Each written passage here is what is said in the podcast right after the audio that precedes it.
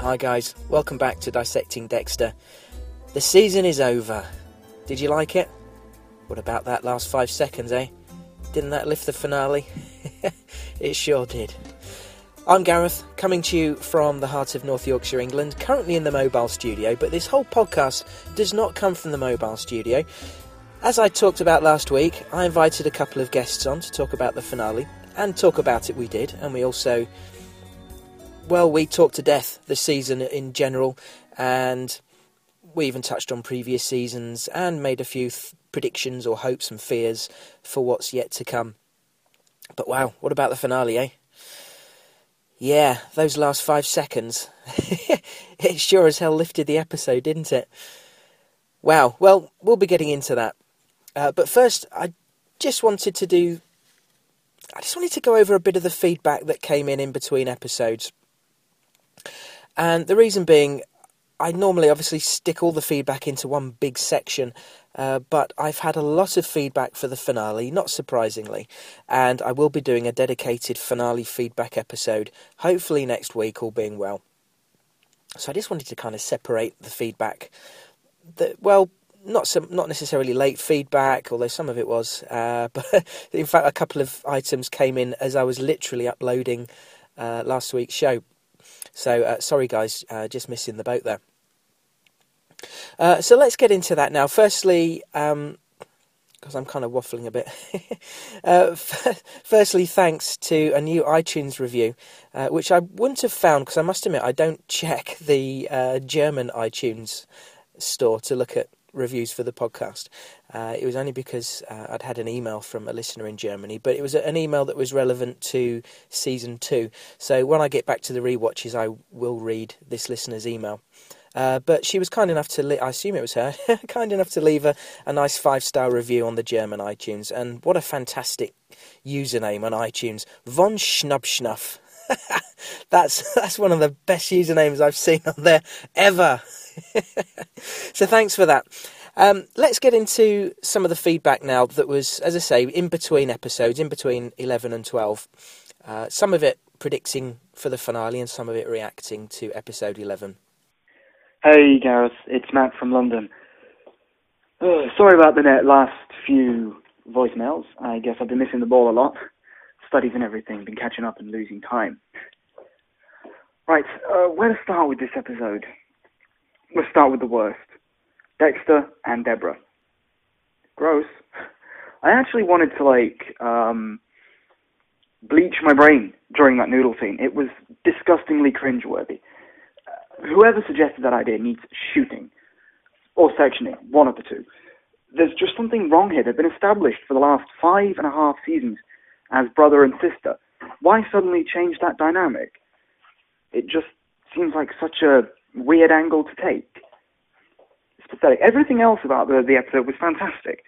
Uh, they seem to be opening Deb up to finding out his secret, which I like. You know, the fact he's now killed somebody in front of her, essentially, with the uh, gas lady.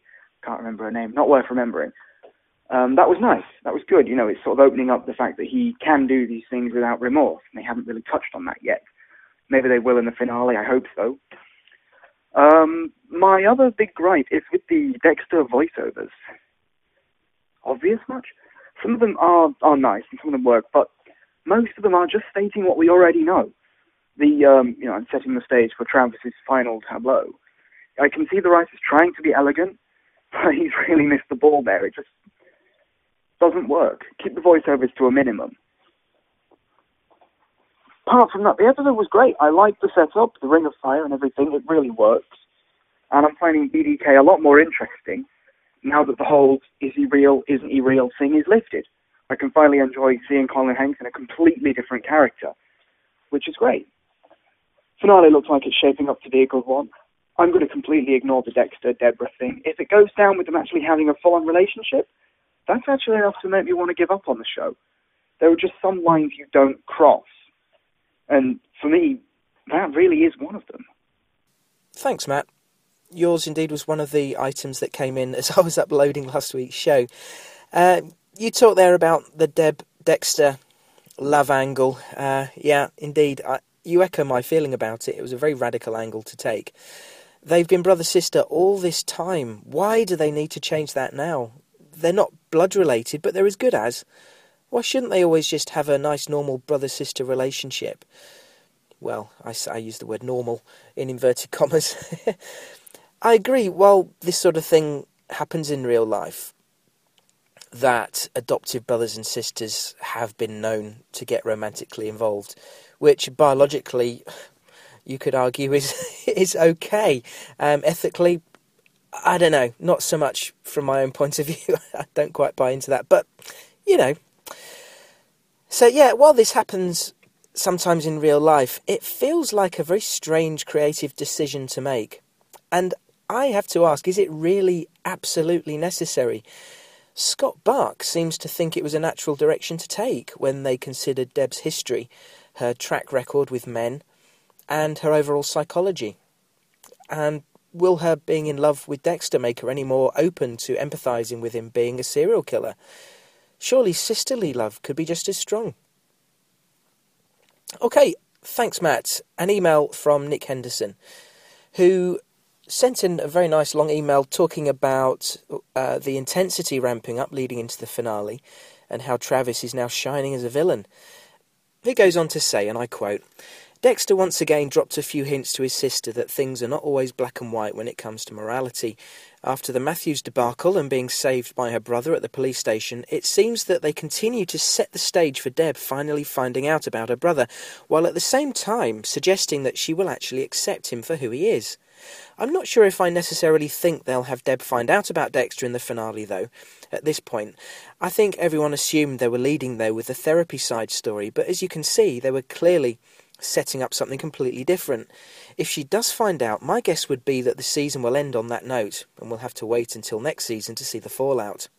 How right you were there, Nick. Who goes on to say, The scene at the police station in which Dexter thwarted the efforts of Wormwood was exciting, but a little anticlimactic. I enjoyed Dexter's act of heroism, an act that would have once been considered uncharacteristic of him.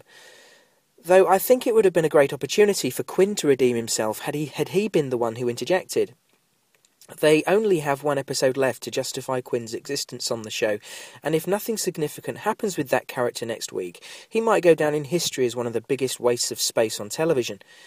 Well, LaGuerta might actually be competing for that title at this point. For God's sakes, will someone kill her already? The only way that, that character could be of any consequence at this point is if she does something that lands her on Dexter's table. It would be a fitting end to a really awful character. And Nick then goes on to talk about the writers using tried and tested storytelling tools, but says he enjoyed the Lake of Fire final scene before he talks about the side stories. He says, I find it hard to believe that they could actually wrap up some of the side stories in one more episode. It feels like so many of these stories were written as build up to whatever season seven's going to be. Lewis in particular comes to mind. As we theorised, it looks like Lewis might have a dark side. Hearing his comment to Dexter about being inspired by his harsh review of his game idea, and then seeing him mailing the ice truck killer hand to Dexter, seems to imply that he's been using this game as a means of keeping his dark passenger in check, and he's ready to let it fly free. I would even suggest that they might be writing him to mirror the villain in the most recent Dexter novel, Double Dexter. Either way, he's still one of the most interesting characters of the season, and I can't wait to see that what they will set up at the end of the finale. Lastly, I won't comment too much on the Deb and Dexter spin this week. The dream was rather hilarious and had everyone in the room with me freaking out. I don't see them taking it much further, but I do see it having a profound effect on their relationship, in a positive way most likely, and ultimately affecting the way that Deb reacts to Dexter's secret. It's an interesting development and not something that's nearly as controversial as some people are making it out to be. I will hold my final opinion for next week, where I'm sure we'll be given a more clear idea of where they're taking that story. Thanks, Nick. Yes, we certainly did get a good idea of where they're taking the Deb Dexter story in the finale. I'm glad you weren't as put off the brother love thing as much as I was. But I would say that, for me, if it goes somewhere good, without having them jump in bed together, then maybe I'll forgive them. Sandy in Seattle emailed to say that hearing the Michael C. Hall interview last week and how his being so articulate and charming and smart didn't start to turn her around on a season that she thinks has been almost unwatchable. But no, she says she's determined to stay strong. she goes on to say, and I quote, The only storyline I've found myself curious about at all is Lewis. Because I also love it when someone is onto Dexter, and I really hope he moves into the next season and they do something fun with him. Frankly, you and your listeners have way more interesting ideas and theories and future plots than anything I've seen from the writers this season, so I hope they're listening. Because I want Dexter's last two seasons to be great. I am interested in his journey, interested to see if he gets caught, interested in Deb finding out and dealing with it. All of those things, so I could do without some formulaic big bad from here on out, unless it's Lewis. And have the show be more about the psychology stuff that they were so good at in the beginning with a bunch of random kills thrown in, of course. Or not, depending on the final path that Dexter chooses. Your caller Tim summed up my feelings nicely on your Talk to the Hand podcast, by the way. So glad I'm not alone. Thanks very much, Sandy. Barry Kelly emailed to ask Have there been any rumours about any possibility of Scott Buck losing his job as showrunner? If not, can we start one? After all, this is the first season in charge for him, and it's universally considered the worst season ever. Was that guy we saw bragging about the Geller surprise really the same man who wrote Hello, Dexter Morgan? Surely the writers realise the criticism they're inviting by calling the finale This is the Way the World Ends. The quote is from T.S. Eliot, and the next line is not with a bang but a whimper. If the episode is less than thrilling, how many reviews are going to use that as a headline? Caller Travis is the only person I've heard point this out, but I thought it extremely ominous when Lewis talked to Dexter at the elevator. He seemed to agree that it was bad to make a game which lets you pretend to be a serial killer. He then says that he's wasted his whole life playing make believe games and wants to get off the sidelines. I think he's telling us that he plans to become a real serial killer rather than just pretending to be one in a game. Thanks, Barry. The way Scott Buck's talking, it's like he wanted the job last season and may have pulled the trigger on the Deb Discovery thing sooner. But as far as his future's concerned, he's very much talking up season 7, so I don't think he's going anywhere. And as long as season 7 isn't a disaster, he'll be there to the end, I'm sure. As for Lewis, I don't know what the future holds, but we'll be talking about him more in the podcast today and in the finale feedback podcast next time, so we'll gather our thoughts then. Mike Lanich from State College, Pennsylvania, emailed with a prediction for the finale. And obviously, I'm recording this after the finale, and honestly, I really like his idea. He suggests this Dexter, having dispatched Travis and revealed himself to Deb, gets his package with the ice truck killer hand inside. Mesmerized, he stares in both wonder and horror, not knowing how or why the hand has been sent when it should be in storage. We then shift to another scene in twilight. As the camera pans, it comes across the dead body of a woman, frozen, drained of blood, and sliced exactly as the ice truck killer's MO was, and set up in a wonderful presentation, just like Brian taught Lewis. Thanks, Mike. Mike's been right before, and he did correctly predict Deb finding out there, something I personally thought wouldn't come until much later in the series, so well done, Mike. I really like your idea. Another alternative finale suggestion came from Barbara in New York. Who says this? The episode opens with Dexter slinking through the corridor of a darkened office building. He stops before a door in the hall, and we see him take out his syringe. Maybe I should read this with a bit more, a bit more tension. The door in question reads, Dexter Writing Crew. He steps inside. After he subdues and straps down the writers, he takes out his knives and begins to tell the crew why they deserve to be chopped into pieces and dumped in the ocean. The Geller reveal, he shouts. The Trinity letdown. The Ring of Fire nonsense. LaGuerta, Matthews, Quinn's drunkenness. Batista tied to a bed in a fake fire. The shrink, the interns, all of it. He raises his knife high above his head. Suddenly, Deb bursts through the office door, gun in hand, and says, What the fuck, Dex? You're a serial killer? But she notices the writers on the kill tables, wanders over, picks up a knife, holds it up above her head, and yells, And this is for the incest! Fade to black. End scene. The episode lasts all of ten minutes. I really like that, Barbara. Thanks very much. That made me laugh out loud. Good work. Okay, uh, email from Tom in Poland who says, Hi, I just wanted to drop my comment about something regarding the last podcast. Many listeners, including you, seem to have become upset with the Deborah Dexter thing. which surprises me. Personally, I found all that funny and wasn't worried for a second that the writers might actually go in this direction, so I don't get what was so bad about it. I like that bit. Thanks, Tom. Well, I've said before, we all have our own personal thresholds of what we'll tolerate, how much we can forgive, and what we find acceptable or not. My own opinion is that they didn't need to go down this road. It could be seen as an interesting direction to take Deb's character, but it's just not one I'm a fan of. And we'll see where it goes next season, but obviously you wrote this email prior to the finale. So, with Deb coming out and saying, Yes, I am in love with Dexter uh, in the finale, does that change your opinion of the storyline somewhat? That it seems that they are following through with this angle? I wonder. okay, uh, an email I got from Mary Helen in South Carolina. She just emailed in uh, in my defence after the one star review that I mentioned last week. Thanks very much for that. Uh, I'm over it now, but I really appreciate your support. Thanks again.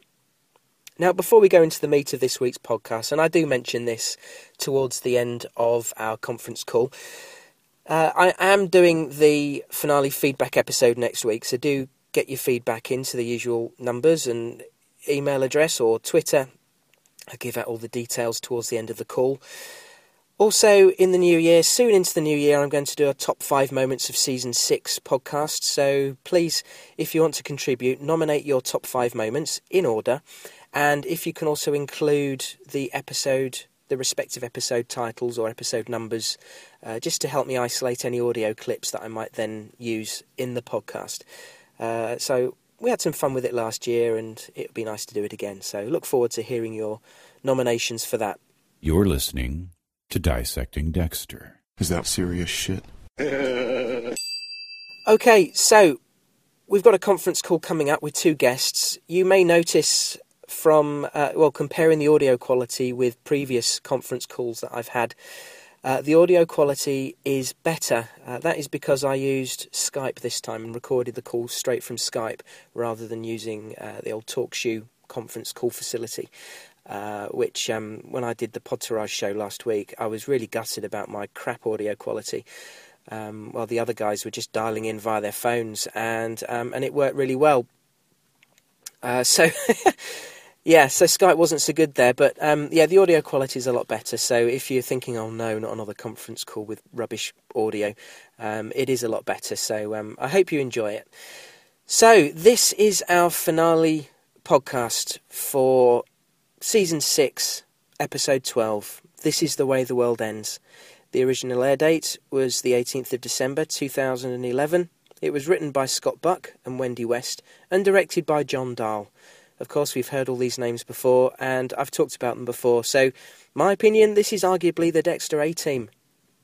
But let's dive into the call now and find out what my guests, and indeed some more of my thoughts, find out what they were about the episode. Here we go.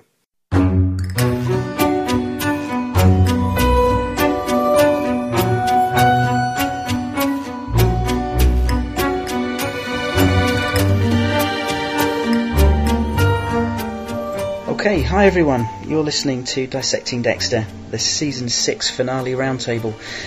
As promised, we're doing what we did last year and breaking tradition of the normal solo review podcast and bringing in a couple of guests to chat about the finale and the season in general and maybe looking ahead to next year. So, let's get straight into it and introduce my guests. Firstly, a long-term supporter of the podcast and one of my first email contributors right back in the early days who's been a guest on the show twice before, and I'm very pleased to welcome him back today. From Kansas, it's Matt Cook. How you doing, Matt? Very good, very good, Gareth. How are you? I'm very good, thank you. Getting all excited for Christmas, getting all set. Uh, that's right. I'm I'm trapped in a blizzard in western Kansas in America right now, but but not too bad, not too bad. Oh boy, yeah, we haven't had any um, snow yet this Christmas. It's look, it's got a bit milder, so I think we're looking at quite a fine Christmas weekend. So um, you know, it makes a change. Usually it's grotty. And also joining us is another long-term contributor to the podcast, whose voicemails have become a staple and almost a feature in their own right. His unique delivery, self-deprecation, and insightful comment have even garnered him special mention in an iTunes review for the show. I think I also have to give him credit for being the first listener to call Geller not being real. hailing from California, it's Travis Shefflin. Hey, Travis, how you doing? Hey, I'm good. I'm not in a blizzard. It's beautiful, sunny weather. Everybody should move to California. I feel Oh. I feel sorry for anyone who's not in Southern California. Oh, rub it in, rub it in. Yeah, man, I, I got I got my socks off. I'm laying back. It's beautiful. Excellent. Well, I'm glad. uh, we did have an earthquake uh, like two nights ago, though, so I Ah. guess that's the uh, that's the drawback. uh, you take the rough with the smooth. Yeah. Yeah. well, thanks, guys, for joining me tonight. Uh, obviously, we're going to be talking a little Dexter. Uh, the season six finale was just a few days ago, but we've been able to sleep on it a few times since then and let the episode kind of ferment in our minds and get our thoughts in order. Uh, so perhaps we should just start by kind of summing up our broad thoughts on how we felt about the finale. Uh, can we start with you, Matt? What did you think of it? You know, the finale itself, I thought was was uh, yeah, it, it was okay. I, I wouldn't say it was it was great, and I wouldn't say it was it was bad. Certainly, I think it ultimately built toward that moment we were all waiting for for six seasons now, uh, which which was Deb seeing Dexter do his thing. Um, I, thought it was it was. Uh, you know, it, it, it did what it did last year, which is it kind of laid out, you know, a fairly uh, odd circumstance to to get to that point. I mean, it was go back to the church and you know do a thing there, and so that it kind of was a, a bit of a foreshadowing thing. And then last year with the with the Jonny Lee Miller character, um, you know, with a remote campground, you know, setup deal where it was where it was obviously going to be that that thing at the end of the episode. Um, it wasn't bad. Uh, again, I think it was it was just there to serve the purpose of the final scene, which I think all of us kind of knew was coming. Uh, so again, I, I wouldn't give it high praise, and I wouldn't certainly I wouldn't chastise it very much because it ultimately delivered what we've asked for as fans since you know the finale of the first season. So for that, you know, not too bad. Yeah, very much so. I mean, it uh, yeah, it was pretty much. I mean, in hindsight, it was set up for the the conclusion, wasn't it? And um, sets us up perfectly for next season. Um, Travis, how did you feel about the episode?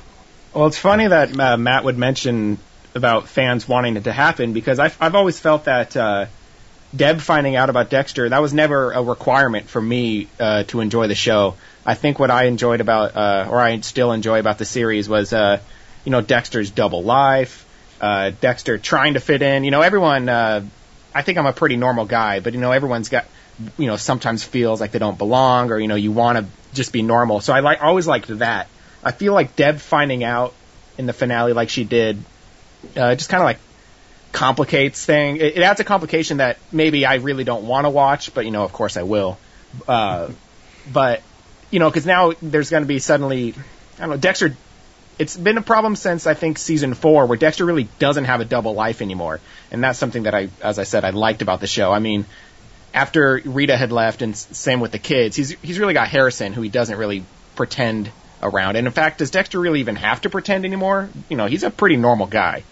But uh, anyway, uh, that wasn't really thought on the finale as you asked, but uh, that was just more response to Matt's thing. Uh, but yeah, the finale was good. Any episode, any season that doesn't involve Lumen, that's a good season in my opinion. so, so that's all I cared about. Uh, no, really, I remember during the season five finale, all I waited for was Lumen to leave, and then she did, and I was so afraid during this finale, you know, she would just come out of nowhere. Gareth had told me that there was like a minor spoiler about maybe somebody returning, and man, I was like, oh, better not be Lumen, you know, coming in like, I love you, Dexter, or something like that. I don't know. Do, do you know But- what that turned out to be? That that spoiler. I, I went back to the the blog uh, that that said a character was making a surprise return, And who is and that? because I'd not looked at it to see who it was, uh, but I assumed it would be Astor and Cody.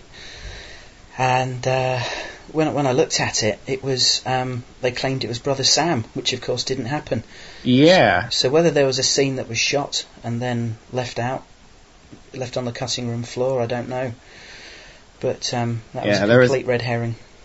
Yeah, well, I, you know, I was I was glad. Uh, yeah, I don't know. The show, the the twist at the end was enough, and in fact, even the twist with Deb embracing her love for her brother, yuck. Uh, I mean, that's enough. Uh, we don't need. I don't need any more ghosts showing up. Or in fact, Harry didn't even show up in this finale. Uh, I don't know if you guys re- noticed that, but yeah, Yeah. Harry was absent. And I read an interesting article about that um, with with the showrunner that that talked about um, th- very purposely not putting Harry in the finale so as to you know to not have to lean on you know ghosts so much and and tell the story straight across as it were. The the question that I have is that you know I've talked about this you know after last year's finale and before this year's premiere about how I thought that eventually the a finale of a season would be Deb finding out, which would set up the next season of the cat and mouse game, which I would think would be the the setting for the final season. But the problem now becomes there's two more years, Right. and and now I'm really not sure where to take this with two more years. That that that kind of makes me scratch my head a little bit.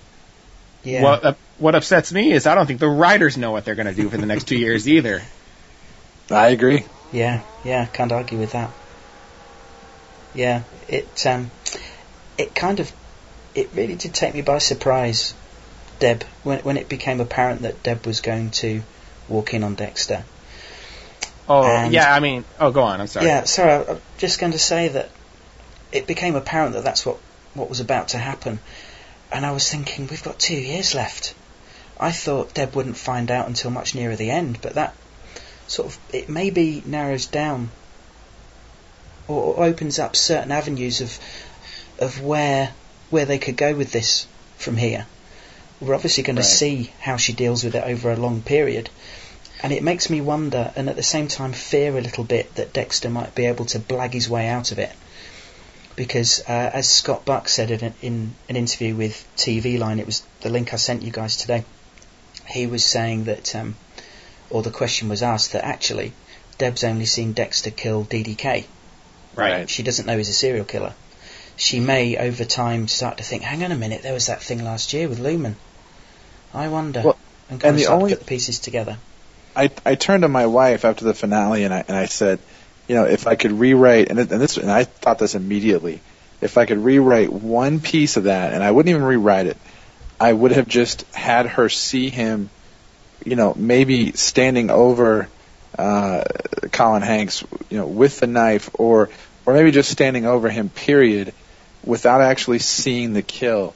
That gives you a lot more options going into next year and you still have that card in your in your deck to play. Um, but now, yeah, either he has to talk his way out of it, or you, I, or I don't know what, because you got two years to deal with it now. That's that's a long time. Uh, what? This is why I really didn't want Deb to find out because of you know the emotion, how emotional she is, and also, I mean, if we're trying to pretend like she's a real human being, I mean, realistically, no person should be happy about this. I can't imagine a scenario where she's going to end up accepting it because it's like, Dexter, you have a son. You had two stepkids. Like, she should be calling child services or something. But right? But I don't want to. I don't want to watch that drama unfold. I don't know. See, I, I just can't be happy ever. I always I look on the miserable side of everything. For for me personally, if, if it gets her out of the I'm in love with him feelings and gets that part of the storyline, I'll be as happy as I can be. Because that Yeah. part, see, killing me. Yeah, I understand that exactly. Sorry, you're breaking up a little bit there, Matt. Could Oh, you repeat sorry. that last bit? Well, didn't what I was catch it. saying was, if if nothing else, if that, if uh, if Deb seeing Dexter, uh, you know, kill somebody, and, and that takes away her feelings of love for him in that other sort of way, and kills that part of the storyline, I'll be a very happy guy. Yeah, that wouldn't be a bad thing. Yeah, I mean, I, I guess that kind of opens up the conversation into that whole side of things. The, uh, the, the brother love crap. I call it Yeah. crap because that's how I feel about it. Crap. I, Good word. I just don't think Good word. it was necessary. I don't think it was necessary for them to go down this road. If they were using it as a means of having her feel more strongly for Dexter in order to accept whatever it was she was about to see, I, I, I say, well, surely her ordinary, everyday brother sister love should have been enough. You know, No, you're yeah, you're what right. stronger bond can there be um, than a brother and a sister, you know, siblings. It's it's a strong bond. I know they're not blood related, but they might as well be. I'm I'm just Right. hoping that um, maybe Deb's just confused and the psychiatrist has has sown this seed in her head, and it's got her maybe thinking about things she wouldn't have even entertained otherwise, and she'd have been quite all right. Thank you very much without considering them. So I'm hoping that maybe this avenue will be short lived and she'll kind of come to her senses because I feel pretty sure that Dexter won't reciprocate. So what do you think it means? I don't know what the fuck it means. That's why I'm here. Is this just horribly wrong? Does it feel wrong? It makes my whole life.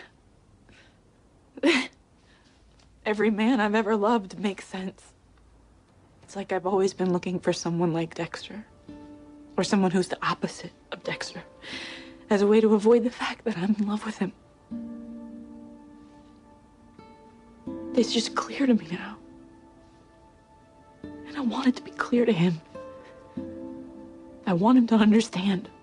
Well, man, the writers have done crazier things before, man. I don't, I, I have no stock in them. I don't know. I'm telling, they like betrayed my trust when Dexter and Lumen uh, did the nasty. I was like, oh hell no, it's over. This is, I don't trust you. Well, even back when they, uh, they killed Rita, I remember being on like internet forums, and you know the the word about the season four finale was like, there's a big twist, and everyone's like, Rita's gonna die, and I remember telling people. There's no way they're going to kill Rita. That'd be the dumbest thing. Dexter as a single father? That's ridiculous. He can't do that. And man, my, I could not believe it when they did it, man. I still think this is a topic for another podcast, but I think that's the dumbest thing they've ever done, killing Rita. Of course, you know, I don't know the show. People still really like the show. I think you know, good is good, but great is better. It could have been better if they kept Rita around. I don't know. I, Yeah. felt like I felt sucker punched. Obviously, the fan base was pretty divided over Rita. Some saw Most- as a, as a pain in the ass. I never understood that hate, man. I loved No. Rita. I mean, she did become a bitch. I mean, that that was unfortunate for Julie Benz, where her character was essentially just an obstacle for Dexter. Yeah. That's all she was uh, relegated to. But she didn't deserve that. You know, oh, you guys. Well, I think I think most of us felt about her and that character that we preferred her as the as the occasional part of what she was in like season one. But Mhm. when she became so much more of a feature in season three, especially where she became just ungod unbearable in a season that was you know sometimes hard to bear anyway. Um, I I think that uh, I certainly wasn't I wasn't opposed to seeing her her killed, and I thought it gave some some really cool uh, possibilities that ultimately did never come to pass, really. Um, but you know, it, it is what it is, I guess. Yeah, I guess she got a bit of a raw deal. I mean, the character itself had come a long way because she was Mhm. she was a mess in season one. Absolutely. And even, even by the end of season one, beginning of season two, she'd she'd had quite a journey, and she got a lot stronger. And you know, by season three and certainly into season four, she was pretty much just a normal housewife, wasn't she? And and Yeah. you're right, she was relegated to providing a domestic obstacle, wasn't she? Mhm. Which I guess was plausible under the circumstances. Dexter had kind of gone down that road of embracing domesticity and living with Rita and starting a family. Well, and there's there's different ways you can tell that story without having to be, um, you know, a, a nag about it. I mean, Yeah. look, I'm, I'm married. I have kids. I can I can never find time to go golfing or anything else. You know, much less Certainly- find time to do yeah. ritual serial killing. You know. That's, I was So, going to say that. I mean, yeah. and you can certainly te- you can certainly tell that story with you know my my wife certainly isn't isn't mean or hateful or or annoying or spiteful or or just you know all those things that that Julie Benz's character got accused of being Yeah. uh you can tell it in a very honest way that you know hey as a married guy with kids I don't have time to kill you know Mm. uh but uh but they kind of uh, they kind of made her a shrew essentially which which was frustrating Yeah. Yeah, I mean, in terms of killing her off, I think it was, obviously it was, by the sound of you, Travis, you were um, very anti them doing that, but Yeah. the, the flip side, it was a very bold and brave thing for a show to do, bump off uh, a character like that, and in such a shocking way. I mean, that, that image of Harrison sitting in the blood will, will haunt me forever. Oh yeah. it still gets me now when I rewatch the scene. Yeah, I mean, Uh, it was certainly it was certainly moving the way they did it. I mean, Dexter had thought he won, but even me as a viewer, you know, Dexter comes into his house. You know, I look at the clock. I'm like, there's like a minute left in the season. Dexter comes into his house. I'm like, nah, this shit, that ain't right. You know, Dexter should be on the plane. Why are they showing me in his house right now?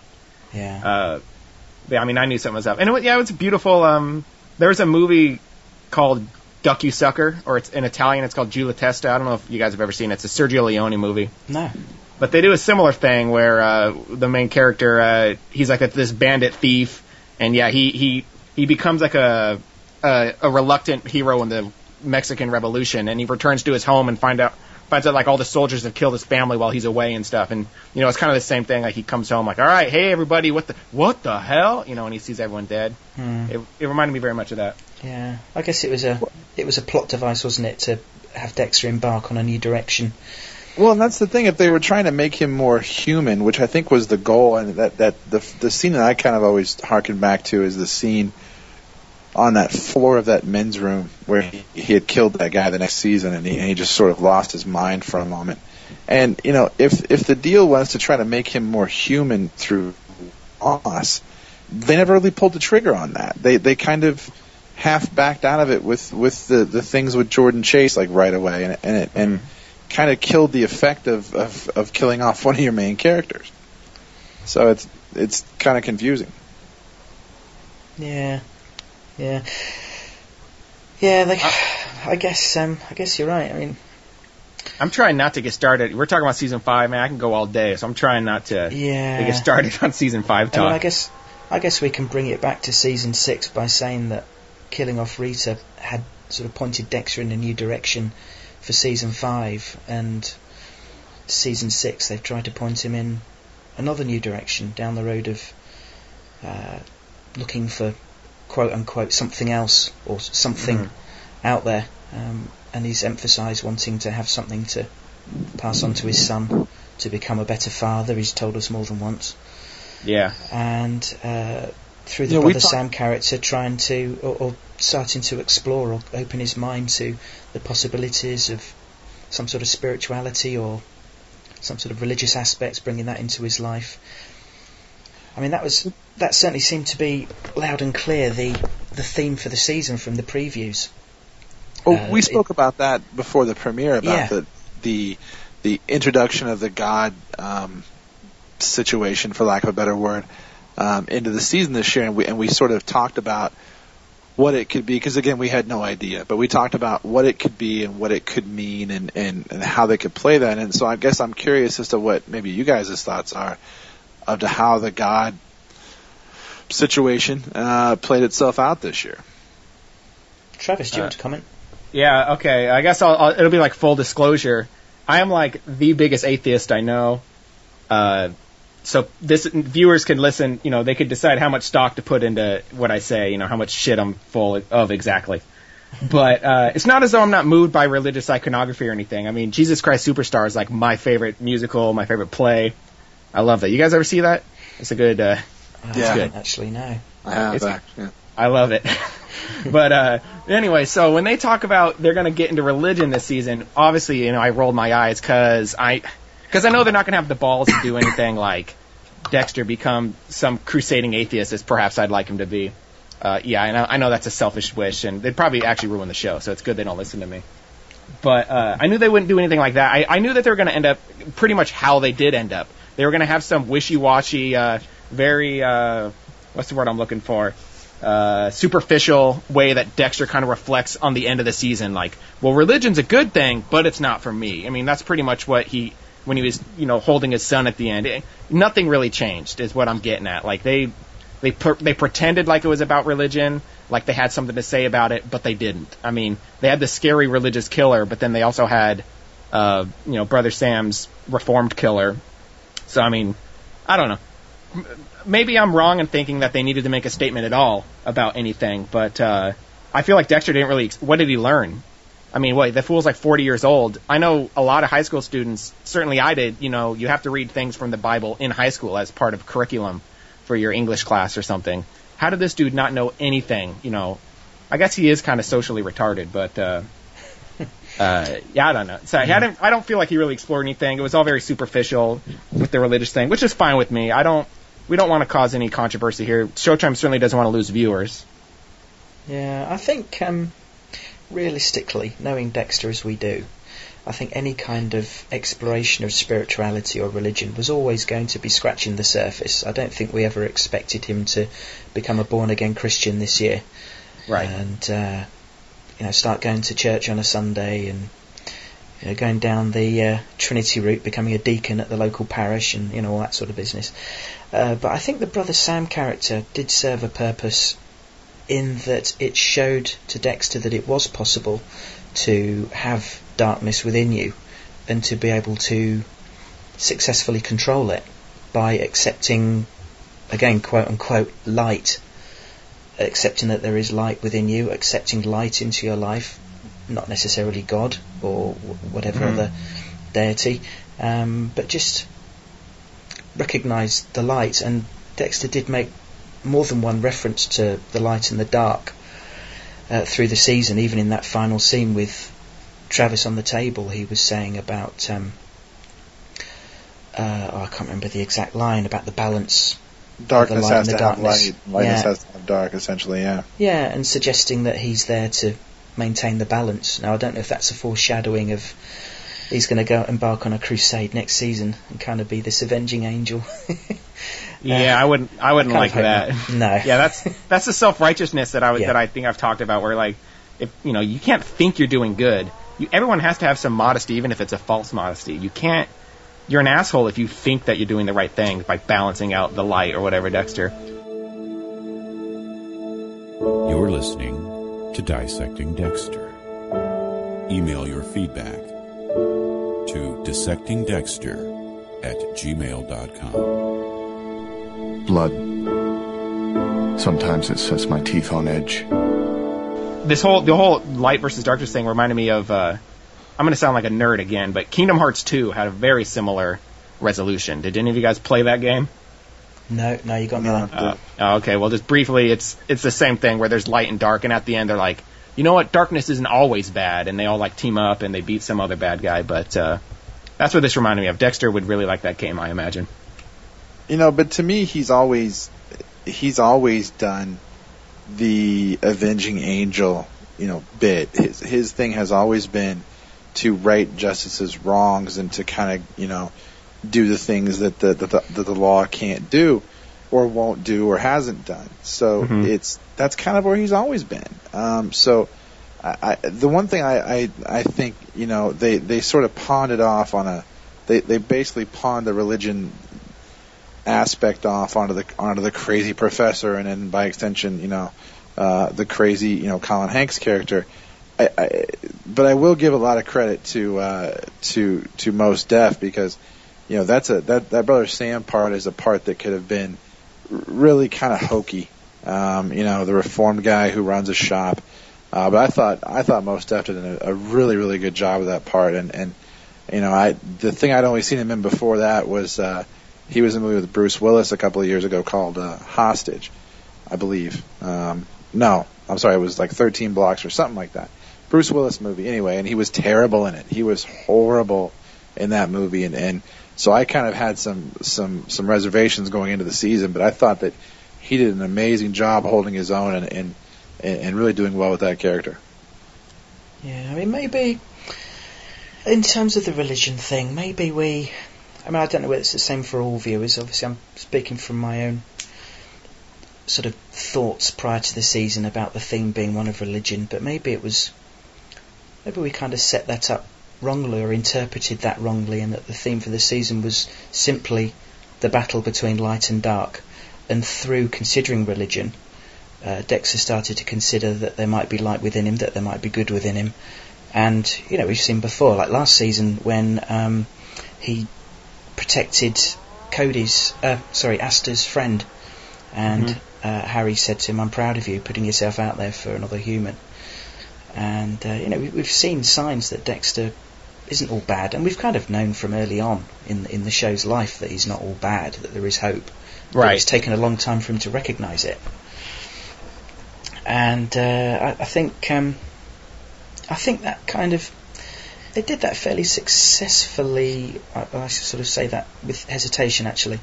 Um, sort of semi-successfully this season that they have opened Dexter's eyes to considering those possibilities. And uh, I think the Brother You know, Sam character was was a good one, and as you say, Matt, it, it was very well played. I, I think it, it served its purpose. Although I was a little bit disappointed he was bumped off so early on. Absolutely, yeah. I, I thought he had a couple more episodes in him that could have really done some good, but um, yeah, I was surprised to see him him killed off so early. But one of the frustrations that I have, and this goes back to you know seasons two, three, four, five.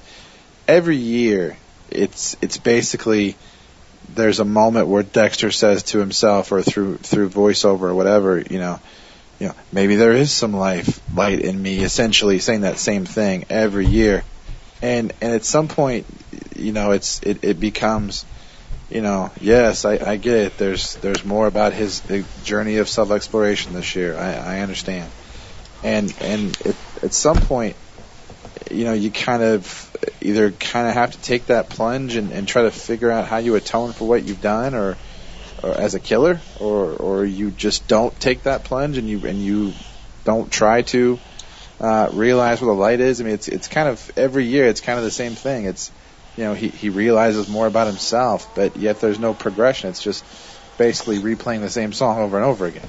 Yeah, dude, you're absolutely right. Uh, I, I, uh, on top of that, I mean, ever since season two, I mean, it's the same format with Dexter getting a friend and then they leave and whatnot, and that friend facilitates their learning about themselves.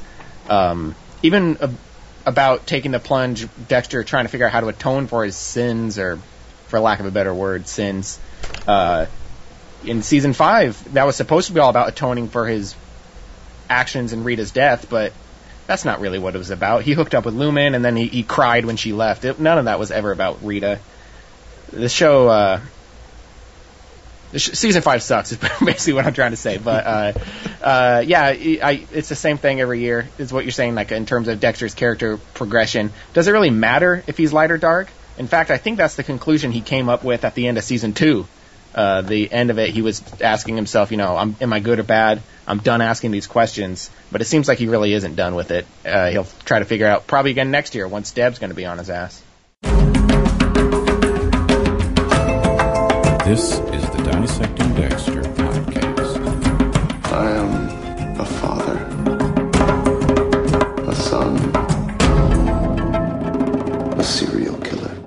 You know, they promised him being more dark this year, and certainly right off the bat, he kind of was. You know, uh, but then it kind of took another left turn. So Yeah, there was there was a definitely lack of traditional kills this season. Uh, Dexter seeing Dexter be dark. I guess when he's trying to focus on the light, maybe that's uh, come to the territory. Yeah, and we had the uh, the diversion mid-season with the Nebraska episode that obviously split the the fan base.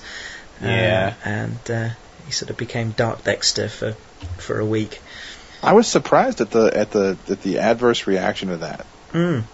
I've, I've Yeah. actually really enjoyed it, and up to that point, I- it was my favourite episode of the season. I did too, and and I I enjoyed it from, I mean, from the preview from the previous week going forward. I was excited for that episode, and you know, I mean, I I get it why it was a one off and all that kind of stuff, but I really liked it, and and I was surprised that it got some of the negative reaction that it did. Yeah, yeah, I was. I mean, first and foremost from the show, I want to be entertained, and I was. That episode entertained me. Uh, so yeah, I was I was quite surprised that when I finished the episode and went to pick up my podcast email and saw some of the expletives and well, it it, it polarized fans. There were some that loved the episode and some that absolutely you know wanted to burn every every copy of it in existence. so yeah, I was I was quite taken aback, but it was it was an interesting, albeit brief, diversion, and I don't know whether it's plausible that he should take such a such a dramatic turn for such a short time. I, I don't know. Well, Um, it struck it struck me as almost being a little. It, it was almost like a bone they were throwing to to the hardcore fans from from the giddy up that that really was them saying, "Hey, we're going to press pause for a minute and give you exactly what you want, but we're going to take it back before the episode's over." Mm. Uh, it, it kind of seemed like a little. Yeah, that was my problem with it. It was, just, re- uh, I felt it was just really pandering. You know, I felt like offended, like, uh, like, you know, I don't, I don't know the writer's intentions. They claim that the show is all about character and whatnot, but I really feel like that was just, hey guys, uh, we didn't forget about you. Take this. You know, oh gee, thanks. it was, yeah, it was just really, uh, you know, oh here's Brian as you've never seen him be before. And then, oh, here's Trinity, everyone's favorite seasons, one and four, all together, right, guys? I, that's how I felt about it. Like, I don't know, I felt, I felt like, oh, you can't fool me, Showtime. I see, I see through this ruse. And I mean, ultimately, the episode did end up being inconsequential. Uh, he he kept the pen, and then Deb found the pen, and nothing came of that. I mean, you almost could just delete that episode from the. I, I guess I don't remember what happened specifically with the DDK investigation during that episode. Probably nothing because Deb relies on Dexter so much. But uh, yeah, I, I don't I don't even remember how I felt about the episode. Uh, but it probably wasn't very positive. Yeah, I can't remember what happened with DDK that week. But to be honest, my interest in DDK, like like so many viewers, it seems, um, my my interest waned fairly quickly, and quite early in the season, I was feeling quite a wave of apathy about it. I just Right. wasn't really interested. I was more interested in seeing what Dexter was doing, because he wasn't exactly throwing himself into pursuing that side of things. He was intrigued by that first murder with the snakes. Uh, that seemed to pique his interest, but then he got sidetracked by the whole brother Sam thing. There and I was like more interested was- in that. there seemed like there was a few episodes of of really just uh, almost time killing, you know, and and just taking a story that that you know didn't need as long as it took to to tell itself out and and really kind of just holding some place. And there were some episodes I, you know, I, I watched it with my wife, and there were some episodes I I turned to and turned to my wife, and I just said, you know, this just this just wasn't very good. Uh, I mean, what's what's different from where we were, you know, 55 minutes ago? You know, so it's it's uh, you know, it. I think that the whole the whole season to me, it, it wrapped up in a nutshell was was to get from point A to B, and point A is the start, and point B is the uh, is, is Deb walking in and, and, and seeing him in the kill, and and you know, unfortunately, you got to kill you know 12 hours of television between A and B. That's kind of what it felt like. I, I'm agreeing with you that the, the apathy of the DDK character, which I didn't see the, the being dead coming. I didn't see that one coming, but uh, or as far as Gellar being dead, but that I called there's- it. You there was a yeah, there was a lot of just there was a lot of just stuff that just felt like just you know superfluous storytelling. Like the, the thing with Quinn, kind of having his problems and and and the thing with the with Matthews and and I, and I get why they were why they were talking about Matthews and the hooker because now LaGuerta gets to move up and then that has more pressure for Deb. I, I get all that stuff, but it just seemed like they were taking a really long time to tell a really pretty simple story. Right. Um, and continuing on that note, it also kind of tying back into this finale specifically, continuing on the note of uh, Dexter or the show kind of filling up time with maybe cheap thrills or something. Uh, there was a whole part that I'm sure a lot of your listeners, Gareth, will mention about where Dexter gets to the crime scene and, and it's like, oh, we haven't been in the crime scene yet. We waited for you, as we as you know we always do. No, they don't. Uh, yeah. yeah. Yeah, and I the thing is, up. yeah, I feel like, um, I mean, that was a cheap thrill. Dexter goes in and like, oh my god, he painted my face on the wall. I have to do something, right? And nothing really came of that. And I feel like, why'd you even have Travis paint his face on the wall to begin with? Like, just for Dexter to react and then the police not to find out? Like, I think they could have avoided that because then, yeah, it created the the problem where the police unrealistically just, oh, we're waiting for Dexter to go inside. Like, they don't Yeah. need a blood guy to investigate a, a crime scene. Yeah. Yeah. Um, so I they just yeah, they just had Travis not paint De- Dexter's face, or I don't know if Travis just wasn't a good painter and maybe they couldn't tell it was Dexter's face. I mean, this whole that whole complaint, I guess, that maybe they don't care about, but that whole complaint could have been avoided. Yeah, I mean, it, it seemed bizarre that the investigating detective hadn't gone in to have a look round, uh, and they were waiting for officially someone who is just a blood spatter guy. He's not even a what, what's the phrase? A licensed officer. Yeah. Oh yeah, he doesn't even Yeah, he's not even a police officer exactly. No, no, and they're waiting for him. I mean, obviously we know that they know he's good, Mhm. that he's perceptive, and they they could use his input. But really, it just seemed um, it it obviously it was just convenient to the plot that they just wanted Dexter to see the painting, and we Right. saw it was quite amusing to see the look of shock on his face. Uh, I mean, it ma- and it made sense for Travis to have put Dexter's face on the devil. But I did think it would come to something more. I thought, well, as I say, I didn't expect Deb to find out this episode. I thought that would be to come sometime in the next two years, but I thought maybe she'd see the painting and then questions would be asked. You know, why? How does Travis know you? You know, things like that. But Well, um, think about it, yeah, every, was- every year there's there's some there's some uh, situation that happens. It's just way too uh, way too easy, you know, to to be um, you know to be real. Like the the one that strikes me is we mentioned this last year, um, where uh, on the way to on the way for Deb to go to that to that campground hideout, she asks some orange vendor who gives her very vague instructions, and she knows exactly where to go find this old campground, and doesn't see the car flipped over. You Right. these, these incredibly incredibly obvious you know omissional things that you're like yeah, that doesn't make any sense, but okay. Uh, and this year was kind of the same way. Um, you know, one of the, one of the things I've I've had a problem with this show from the beginning, and I, and I love it to pieces, but um, they they have this this thing where they they will do something, and and to me the most glaring thing they ever did was was season three when we first saw Quinn, and the internal affairs girl showed up, and it was it was a big focal point of his character that she was coming after him, and she was going to Deb, and she was trying to get her to talk, and all this other stuff. And then it just kind of got oh it's no big deal. And it gets brushed off. And those are the things that sort of drive me crazy. And the, the same sort of thing happened with with Quinn this year. And maybe they'll have more effects to come but Quinn basically just acts like a clown the entire year. And then he tells me he's going to get a transfer and he tells me he doesn't want that. I talk to my rep and we're not doing that. And then it's like okay and they just move forward. And then you're thinking well what the hell was the point of all that before then? Yeah, Luke- and they have Luke said Quinn- that he's back next year. Yeah, Yeah, I, I read that. Yeah, Yeah. and and loose ends just kind of just kind of drive me crazy, you know. yeah, And it's almost like they start they start writing it without an idea of where they want to go, and and and just you know get halfway into it and realize okay we have to get out of this to move to the next thing, so we'll just quietly end it quickly. And that stuff is the stuff that drives me just personally. It's and it's little things. It's never big character points, obviously, but it's just little things that just sort of drive me insane. yeah. There was stuff last week with Batista uh, in handcuffs on that bed, and Travis uh, he sets the fire and escapes through a window. When if He if had a scene- gun.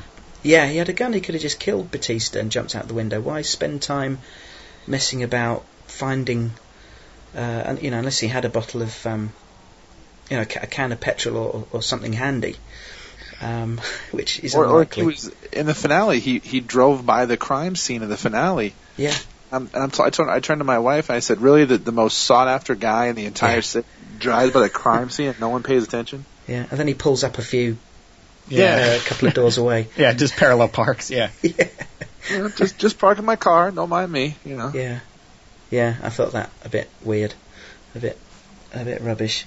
Man, uh, speaking of unfulfilled uh, storylines, uh, Lew- the hand, Louis's hand. How disappointing! We didn't get to see Dexter uh, react to that. Yeah, I mean, we all thought that might be the final scene. Yeah, Dexter that's what I being predicted. mortified at, at finding this hand. Uh, I mean, I think it's fair to say it's going to going to pop up next year. It's got to. Oh, it, it had better. Uh, I mean, I, I think it's it's pretty certain Lewis is going to be back. But Yeah. they said he's not going to be the big bad next season, which might Have put you- paid to one or two theories.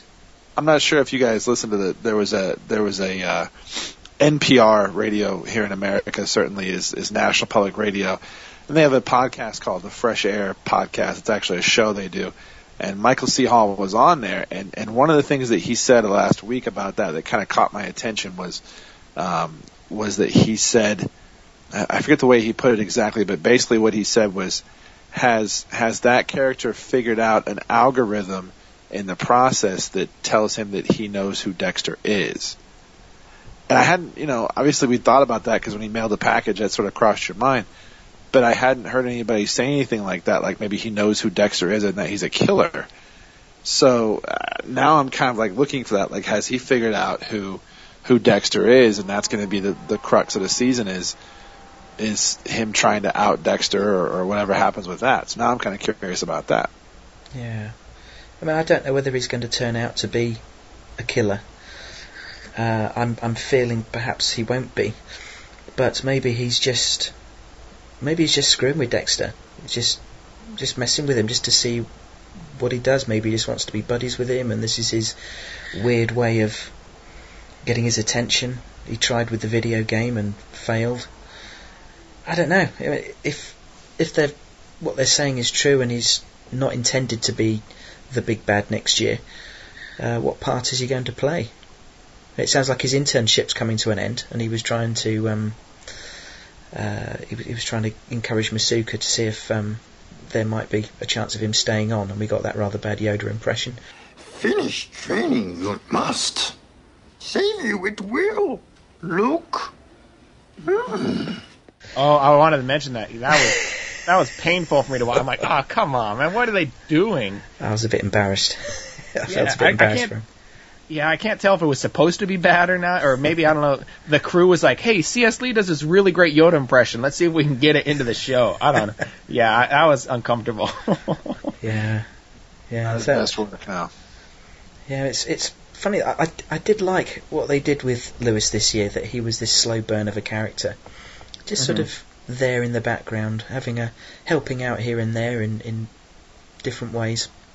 Well, because especially after the first girl had had gotten that that thing on eBay yeah. or whatever it was, she basically sold on eBay, and then when they show when they show Louis basically, you know, uh, having sex with Batista's sister, and they pan back to the hand, like that was that was jarring to me. Like, oh, okay, he's the one who bought it. I get it. Okay, and that's where I think that um, when I was watching the finale and Dexter went online to look up uh, the tallest buildings in Miami. And I, I, I thought to myself, what if, you know, what if, obviously Louis is good with the computers and he had the ability to, to, to search out stuff and all that kind of stuff. You know, for all this, for all the show, Dexter has used basic net searches to find out details that if you, if you knew what you were looking for, you could probably kind of figure out that he was up to something if you put those searches together and and that's kind of what I think might happen is that is this guy figures out a way to hack into the system and figure out what Dexter's net searches have been, and it starts to reveal a pattern, and that's how he kind of figures it out, or, or maybe already has figured it out. Yeah, that's what he, I'm kind of thinking at this point. He, he pointed him at that Elliot search engine, didn't he? Yeah, yeah absolutely. And I think that our, our general theory was that Elliot that Elliot was Louis's creation was his website, and obviously he'd then, he'd then have access to the logs to see what Dexter had been looking at. Right. he was looking up stuff before it had come up in the police investigation, so which would obviously raise some questions for him. But I'd noticed the last couple of weeks he's not been using it. I think the latest one was was it Net Wrangler or Net, Net Ranger or something. What, like what have generic yeah NetWrangler.web or something stupid yeah. like that. yeah, so I don't know why he stopped using Elliot.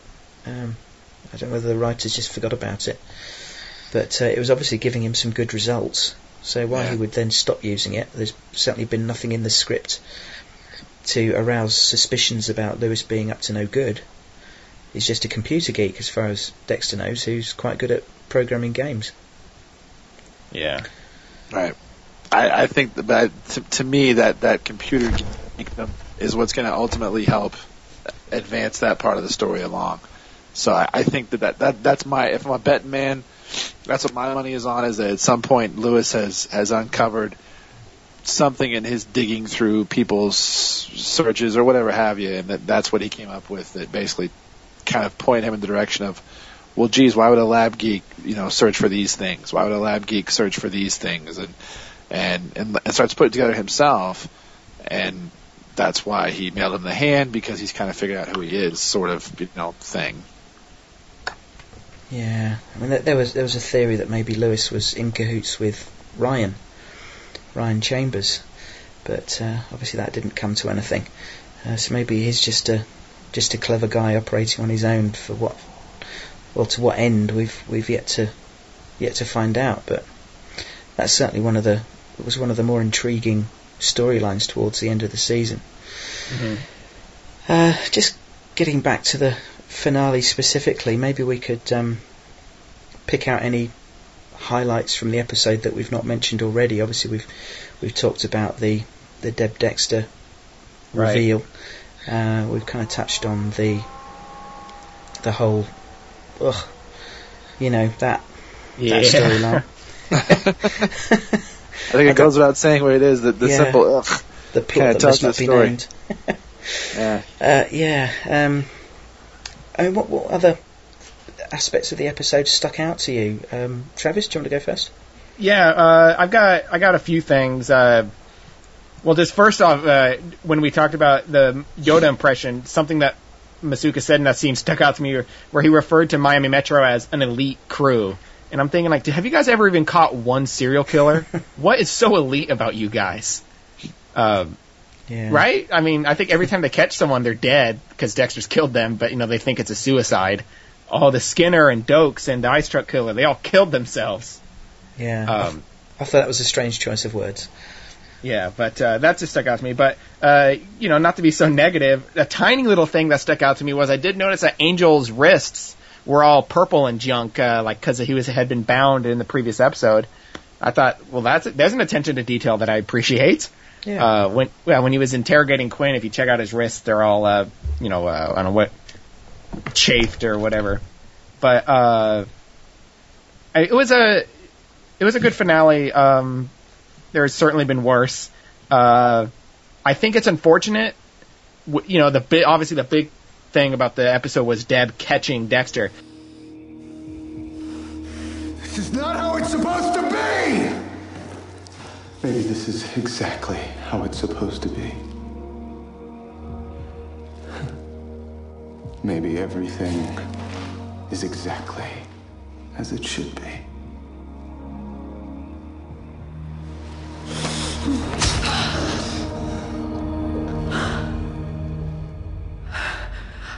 Oh, God. And I think it's unfortunate that the writers are essentially forced to dumb down Dexter in order for any plot developments to happen. Like, uh, you know, Dexter had to choose the absolute worst place to kill Travis just so Deb would walk in. And we know that last time when Dexter went to the uh, went to the church, you know, he closed his car door and it was really loud and everything. You know, it's convenient that that di- that that didn't happen for Deb this episode. Um, so I feel like uh, they have to make Dexter make stupid decisions in order for him to get in trouble. Uh, but in order to to be fair, not to just harp on the finale, this has been going on since like the beginning of the series. Uh, if you remember, he did kill the ice truck killer inside of his own apartment, which was an active crime scene, and he also killed Miguel at LaGuerta's house. So I guess this isn't any Dexter doing stupid, stupid things isn't anything that's new to the show. But uh, I just think it's unfortunate that you know you remember back in the beginning of the series, Dexter would have blueprints and he'd have charts. He'd be uh, he'd be freaking MacGyver. He'd he'd know everything about where he's about to kill someone. But you know he's just gonna kill someone in a church that looks like it's in like a park or something. There's people that have Wi-Fi nearby apparently. So uh, that's just unfortunate. I feel like when I watched Deb catch Dexter, it was almost like a dream to me. Like, not that it like fulfilled all my greatest fantasies, but it was just kind of like I was just kind of sitting back, like, is this really happening? Is this how it, is this how it happens? Is this how the world ends? To quote the episode title, you know, it was just so just like, oh, here I am. What? Like there, you know, it kind of wasn't a big like bang or anything. It wasn't. I wasn't really fulfilled. Deb didn't really earn it. It was kind of an accident, you know. Yeah, I did. Well, it, we we talked in the podcast over the last couple of weeks that we had speculated about the Gellar reveal for so long that it was inevitable that whatever the reveal ended up being, we would rip it to shreds. We'd be disappointed, and more than one listener pointed out that the same could happen with Deb's eventual discovery of Dexter. Yeah. And and I said, well, I think we've been waiting for it for so long that I think I'll be so wrapped up in the moment and the emotion of it that I, I don't think I'll care.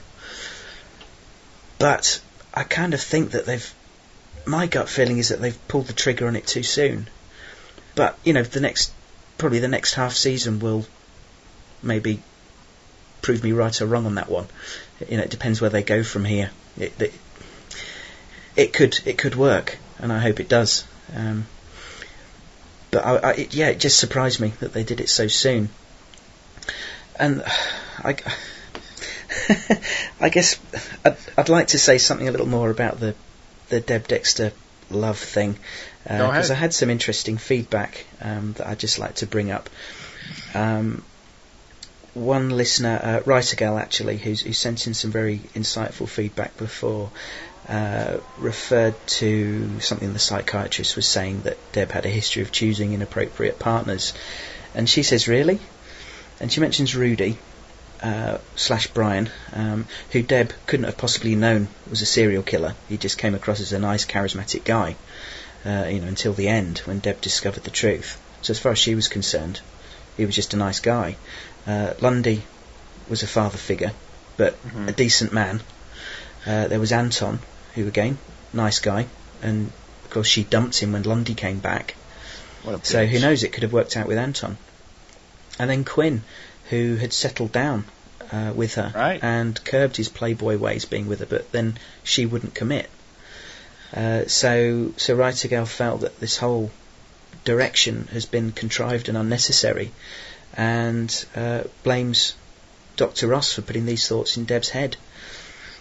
And uh, one, one of the other listeners, I can't remember who who it was, suggested that this plot line might alienate some of the audience um, through its uh, controversy.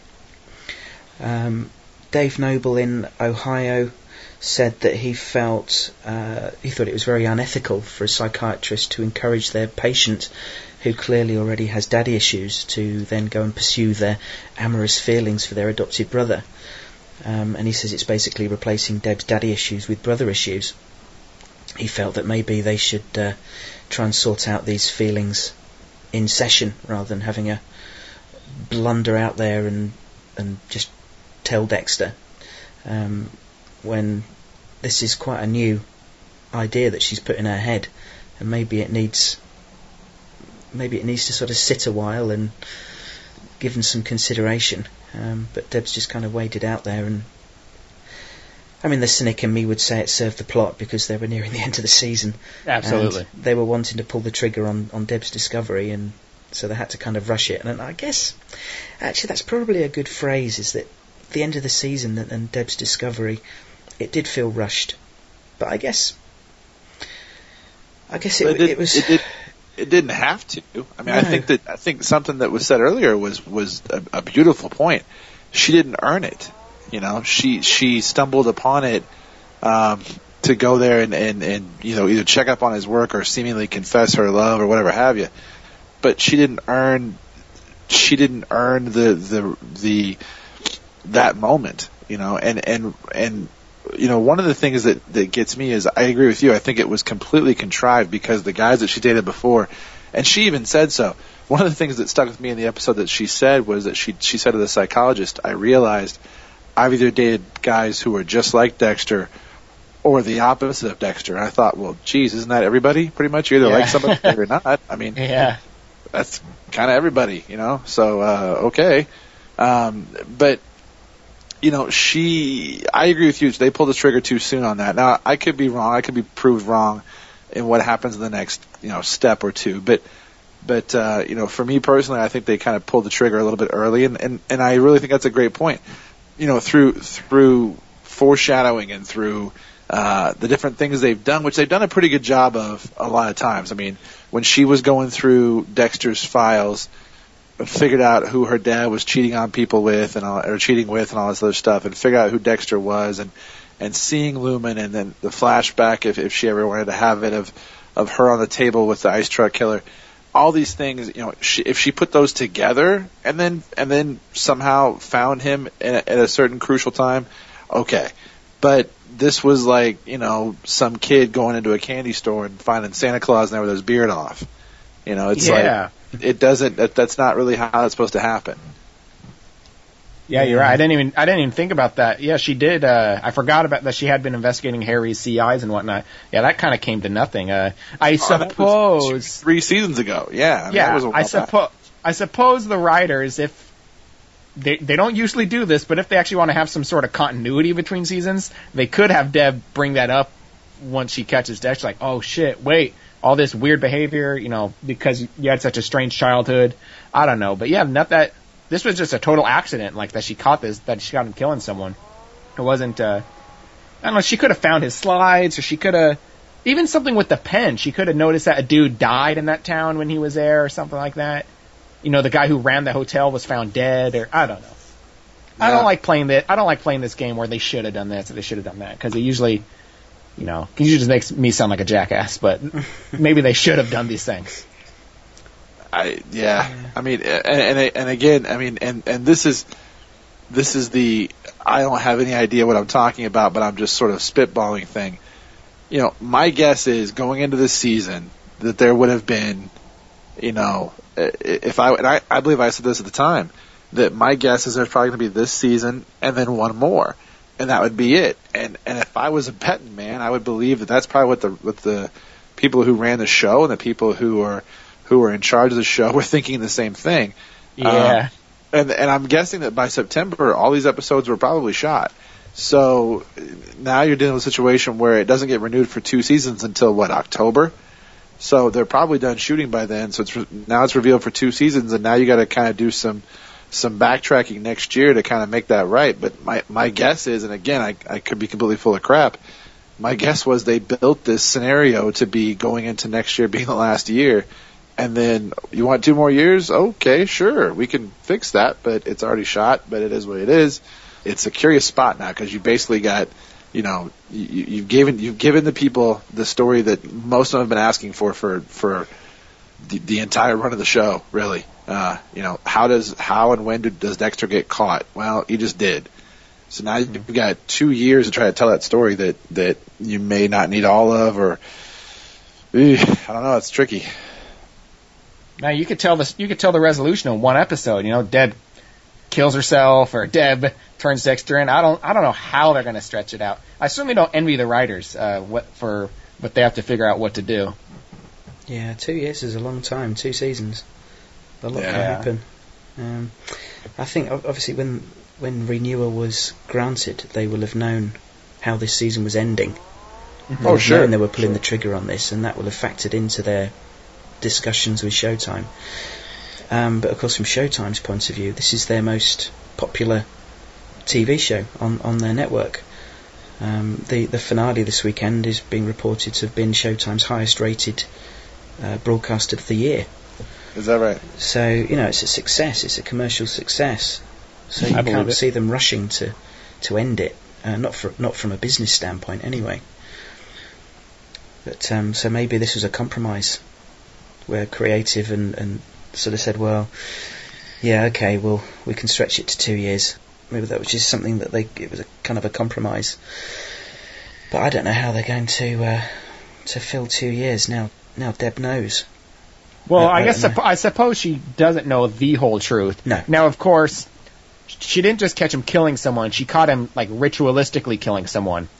Uh, so that's a big difference. Um, I am. I could imagine a scenario, but I'm probably wrong, as I usually am. I could. I imagine a scenario where maybe Deb spins it to way like, well, this is the only way I knew how to. Because I, you know, he'll be like, I don't know how to kill someone, so I had to copy like the Bay Harbor Butcher's methods because that's obviously that works for Dokes.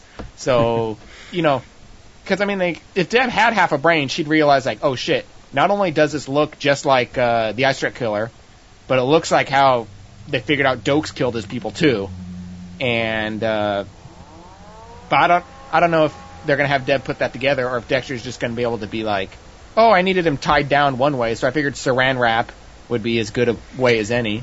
Yeah, here's a thought. In season one, when Brian had Deb restrained, was she restrained in the same way as Travis was?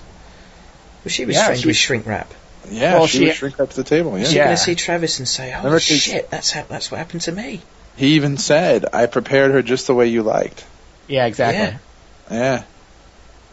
And see, and I and I've said forever and ever and ever and ever that I think at some point she was going to have some sort of a of a of a jostling moment where all of those all that night came back to her, and I think that that may be it. I, I've been I've been trying to look for that moment for a long time, and I thought you know when she had she had a little bit of a vigilante sort of speech that she gave last year when she was like you know. And that's what led her to. That's what led her to let Lumen go Yeah. because she was like, "I understand why you're doing what you're doing, um, you know, and I, you have five minutes before they get here, whatever it was, um, you know, but there's going to be that moment where she looks over there and she sees, you know, Colin Hanks tied down like she was, and she flashes back. And I think that when she does, she's going to remember that Dexter was there, and maybe that she heard that conversation. I don't know. I think that's going to be. Um, I think that that him being, you know, sort of saran wrapped down like that is going to be a huge deal like that. This is the Dissecting Dexter podcast.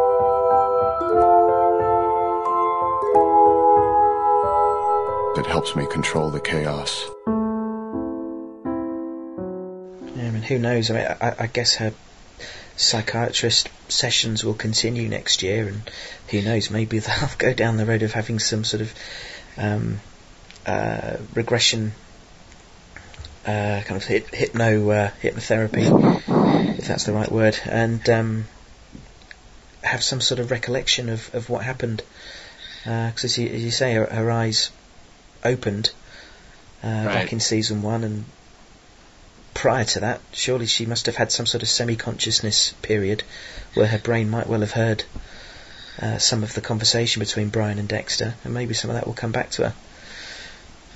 Well, I think the question you have to ask yourself is, you know, and I and I've seen the interviews where they've asked people this question, you know, what's to have you figured out what the end's going to be, blah blah blah, and I, I think the question has to become, okay, uh, there's there's like three possible endings for the end. Either Dexter dies, or Dexter goes to jail, or Dexter stops. Okay, so basically, Yeah. there's your one of three, and, and and I think they're right. Nobody wants to see Dexter on trial. You know, nobody wants to see Dexter answer to the law for his things. They, they just don't want to see that. You know, so then it becomes how do you get to that? And I, and I think they're going to spend next year.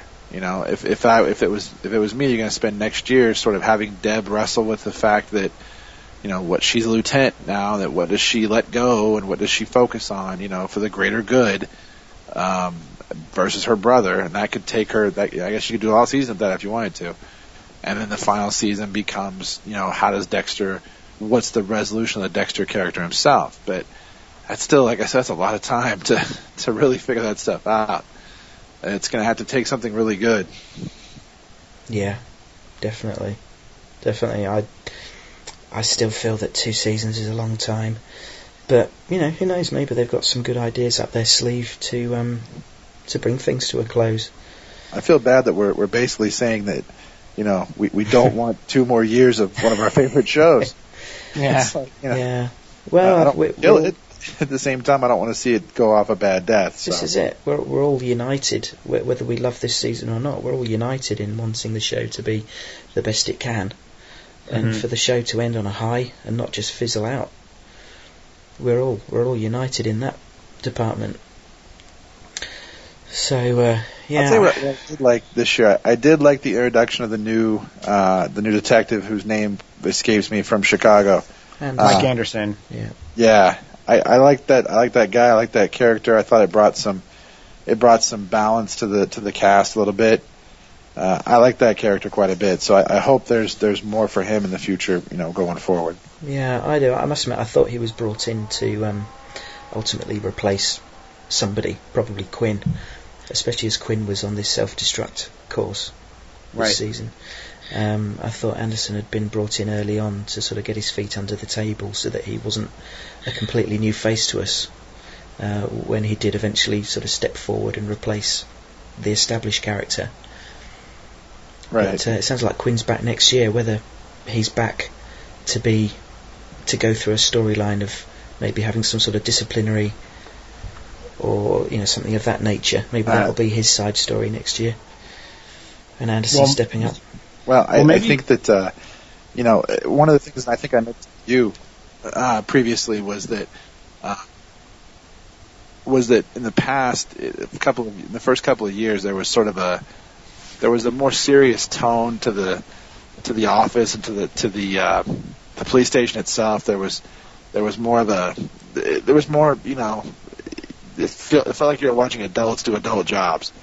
And this year there was a there was a there was a moment I, I can't remember where I, where I pointed it down to. There was a moment where it just felt like you were watching, uh, you know, it was you were watching ridiculousness at work, and it was just like, you know, th- this is not how detectives behave, and this is not what police stations do, and and you kind of miss that, you know what I mean? The seriousness and the and the and the way they had those first couple of years like that. Yeah. I Yeah. I uh, I don't really have much to say about that, but just regarding Quinn, I think of, of uh, an avenue that writers could explore next season is maybe Deb will have some more affinity towards Quinn now, since Quinn uh, had investigated her brother during season five. Maybe you know she'll start to see that Quinn wasn't exactly as crazy as she maybe she thought he was. I don't know. I don't think she's going to want to actively uh, seek out to destroy her brother, but uh, that could be a way for her and Quinn to get back together if the writers decided to do that. Uh, Without Deb, I, Quinn is uh, you know as useless as a as you know anything. I don't know. Yeah, Quinn, Quinn ain't got much to do if he's not hooking up with Deb. Yeah, he's Or- been a bit been a bit useless this year, isn't Yeah. he? Yeah. I had forgotten all about that part of of, of Quinn uh, investigating Dexter. How could I have forgotten that? Wow. Because Uh, season five sucked and you wanted to block it out of your mind. That's fine. There's there's a lot that could Uh, come back once she sits down to I really don't- think about it. I don't disagree with that. It wasn't it wasn't the best. It wasn't the best. I'll go as far as say it was absolutely the worst. I'll go ahead. You don't have to say it, but I will. Um, I'm, I'm the guy who liked season three, though. I'm the guy who liked the Miguel season a little Oh, bit. So, dude, me uh, too. Me and you should, me and you should hang out, dude. Season three is my second favorite season, and I feel like Yeah, uh, I like the- feel like the outsider because I know Gareth as well as other people that you know I can see online or friends of mine. They're like, I hate, I get mad when they put season three lower than season five or even on the same level. They'll be like, well, season six was okay, but at least it wasn't as bad as season three. And I'm like, you shut your mouth. You don't, you don't know what you're talking about. Yeah, it wasn't my wasn't my favourite in the scheme of things, but I've never rewatched it, and Yeah, you're I'm gonna, doing the podcast, love it. yeah, I mean I'm into season two now, uh, which, I did I did enjoy first time round. Uh, season one is definitely my favourite, probably Wait, followed wait, by season, season- four. Season two was your favorite? No, season one. Oh yeah, see, you now, got, now I've rewatched it. Yeah, now I've rewatched it. Uh, I, I can't really say anything bad about it. It was just f- a fantastic season of television. Mm-hmm. Uh, season three, I, I don't know. I don't know if it's fair for me to sort of I rank it now without a rewatch. Dexter. I don't think you'll find a Dexter. Oh, sorry, lost you there, Matt. I don't think you'll find a Dexter fan who doesn't think that season one was the same. Yeah, Oh, can you hear me now? Yep. Yeah, yeah. yeah. Uh, yeah, I think uh, yeah, Uh, season so one's I, best. I don't think you'll find a Dexter Oh. fan who doesn't think that season one was their favorite. So I, No, I'm there's sure some you're people who like season four the best, and I get confused by them, but they're out there. Yeah, we'll take away that shock ending. Would they say the same? Yeah. It, I, oh man, see, we can't. We're gonna be recording for three more hours if we start talking about uh, seasons four and five for me. Well, I don't know. That's just. I maybe I just always want to be a contrarian or something because yeah, like everyone loves season four so much, and I don't see the love for it. I can't argue. John Lithgow was fantastic. Maybe the best guest star they've had. I don't know. But when they hold season four up to such high regard, and I think of all the lunacy that happened in that season with like his soap opera surprise daughter and Dexter having two Thanksgivings because that seems like a good idea to anybody, right? uh, I don't know. Ugh. I love season three. We should we should start rewatching season three. Let's skip season two. Maybe I'll get there sometime before the season four next season. Thanksgiving uh, scene alone was was worth it for me. So Oh, Oh, what was Yeah. that? I'm sorry. Hungry Man, the Hungry Man episode. Yeah, that bit where he drags Are you Arthur there? Mitchell into the kitchen. That was that was stunning. That was one of the most dramatic things I've ever seen on television.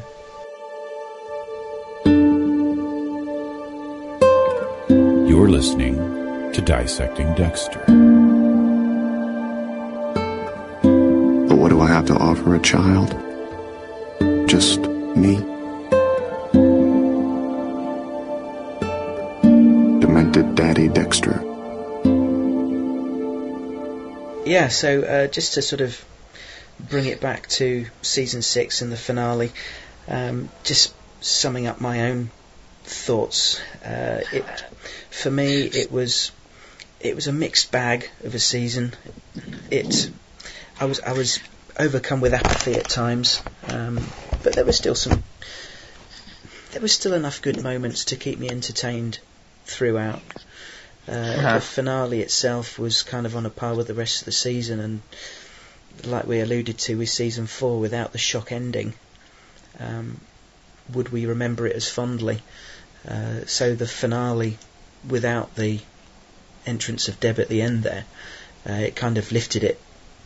That moment lifted the the episode above averageness, for want of a better Yeah. word. Um, again, there was some good moments. I did enjoy the that final conversation between Travis and Dexter. I thought that was good, well acted. I thought there were some nice lines in there, and lots of symbolic posturing by Dexter, looking like the proper preacher at the altar. I wonder if they're going to get Colin Hanks back to be a dead body for the beginning of next episode, or if maybe they'll figure out a way to like tastefully cut around him so they don't have, so they you know don't show that they didn't get Colin Hanks back. Yeah, That, I guess that's assuming they pick up the second that they. Uh, I You think know, they the are. second I think they've got to, haven't they? well, they well they should. They can't not. And I think Scott Buck said in, in an interview that um, that that's the most likely beginning of next season is picking up immediately following the oh god, which was Mm-hmm. Yeah, even- I, in its own I right. thought that was I thought that was a funny line too. Yeah, I thought that was clever. yeah, Dexter Yeah. taking the Lord's name in vain. Quite ironic. Yeah, it's the only way to do it. yeah. I was just surprised that well, I think Deb was too speechless to come out with any um, humorous f bomb. Yeah. But she certainly had a share of those throughout the season, and um, I'm sure I'll be playing one or two audio clips in the uh, the top five moments podcast, which I hope to do in in January. So uh, let's let's kind of bring things to a close. I, just go around you guys uh, with any sort of final thoughts on the episode or the season. Uh, Matt, do you want to go first? Sure. Uh, you know, again, I, I think we've covered most of the points that we've we've made a few times, and, and what we're looking for as fans, and what we're looking for in terms of um, from a believability standpoint. Although at the same time, we're watching a guy who's killing people that we're rooting for, so believability is kind of out the window. Um, you know, it, was it was an okay season. I agree with you. There was there was times when when apathy just absolutely was the order of the day, and there was times when I found myself, you know, texting or, or playing words with friends or something on my phone as I was watching the episode because it just wasn't holding my attention like it used to. But uh, again, it's it's it's still appointment television for me. It's still something that we do love and and want to see the best of. So, um, you know, with two years to tell the story we've worked six years to get to, I guess we'll see what happens. Uh, I have I have big hopes, and I always do. So it's uh, it's exciting to see that we're kind of we've gotten to that point we've all talked about now. Now what do we do when we get there? So it's uh, it's an exciting time. Very good, Travis. Uh, yeah, I mean, I'd be lying if I said I'm not going to get the season on DVD or anything. You know, uh, I it was an alright season. Uh, I think we've said that enough. Uh, t- just you know, I'm trying to think about where we go next season. I can't imagine what they're going to do, big bad wise or anything. Uh, I would hope. Now this season they promised a return, you know, quote unquote, oh Dexter returns to form you know, and I, I some things that I think that they could do to maybe return to more season one form if that's what their goal is to be stylistically wise, because the show was very stylistically pleasing in the beginning. Uh, they could add more like Latin music or something. Uh, they don't, if you notice, like they don't really have that anymore. I think they had some Cuban song in the first episode of the season, otherwise they didn't. Uh, they don't really have a lot of dark humor, and I even noticed there's no moments of brevity like in the in the final episode of this or in the, fi- in the one of the final moments of this final episode when Dexter notices that Travis has his shirt on. You know, that's kind of a funny moment. Like, oh, is that my shirt? Uh, he goes, is that my shirt? And then there's a big like doon doon, like a big kind of like scary music. Like, what the hell is that about? Like, what? I get, you know, this fool's knocked out and he's not going to do anything. I don't know. If they just knocked it off with this, uh, taking itself maybe too seriously, you know, Dexter used to be really funny to me. I don't know if I could describe the show as funny anymore, but I think you could used to be able to describe the show as funny. Yeah, it was definitely darkly, darkly humorous. Mhm. Usually, um, the the humour came from Dexter's uh, remarks. His in his inner voiceover, which used to be used quite sparingly, and I've, Yeah. I've talked this season that it's been bothering me more and more that we've been spoon fed all this, all Right. these remarks that we just don't need to. Like, like I Mhm. say, we we know Dexter well enough as a character. We we can work out what he's thinking uh, without being spoon fed every every little thing. But uh, well, this season did start out on a very humorous note. You know, need I say more than Hammer Time? Right. In episode one, that was great. I thought we were in for some. I thought we were in for a fun season, but you know that was just a flash in the pan. Yeah. uh, let's have a look at who wrote that episode. Actually, I can't remember offhand uh, whether they did any more this season. It was. Pro- I I, imagine it about was. It was. It was probably Scott Buck. I imagine. Yeah. Um, I yeah. I don't, I don't know. I would assume that the you know you'd want to, the executive producer probably wants to write the premiere and the finale of each season, but I don't even know who wrote the finale either. It was uh, Scott Buck and Wendy West. Oh right. and it was um, it was Wendy West who wrote Hungry Man, and I think she co-wrote or she wrote um, the final episode of season four as well.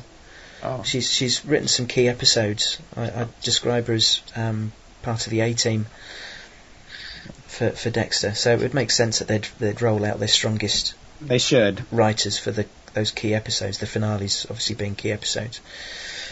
Um, I know. Uh, just one last thought I have about next season. About I've I've lamented over the fact that you know Dexter always has some friend that gives him some fortune cookie advice and then leaves each season. I think maybe Deb might end up being that quote unquote friend next season. I mean, hopefully the writers don't see a need to introduce another guest star that Dexter relates to or something. You know, uh, he's now certainly Deb knows his secret. I don't know.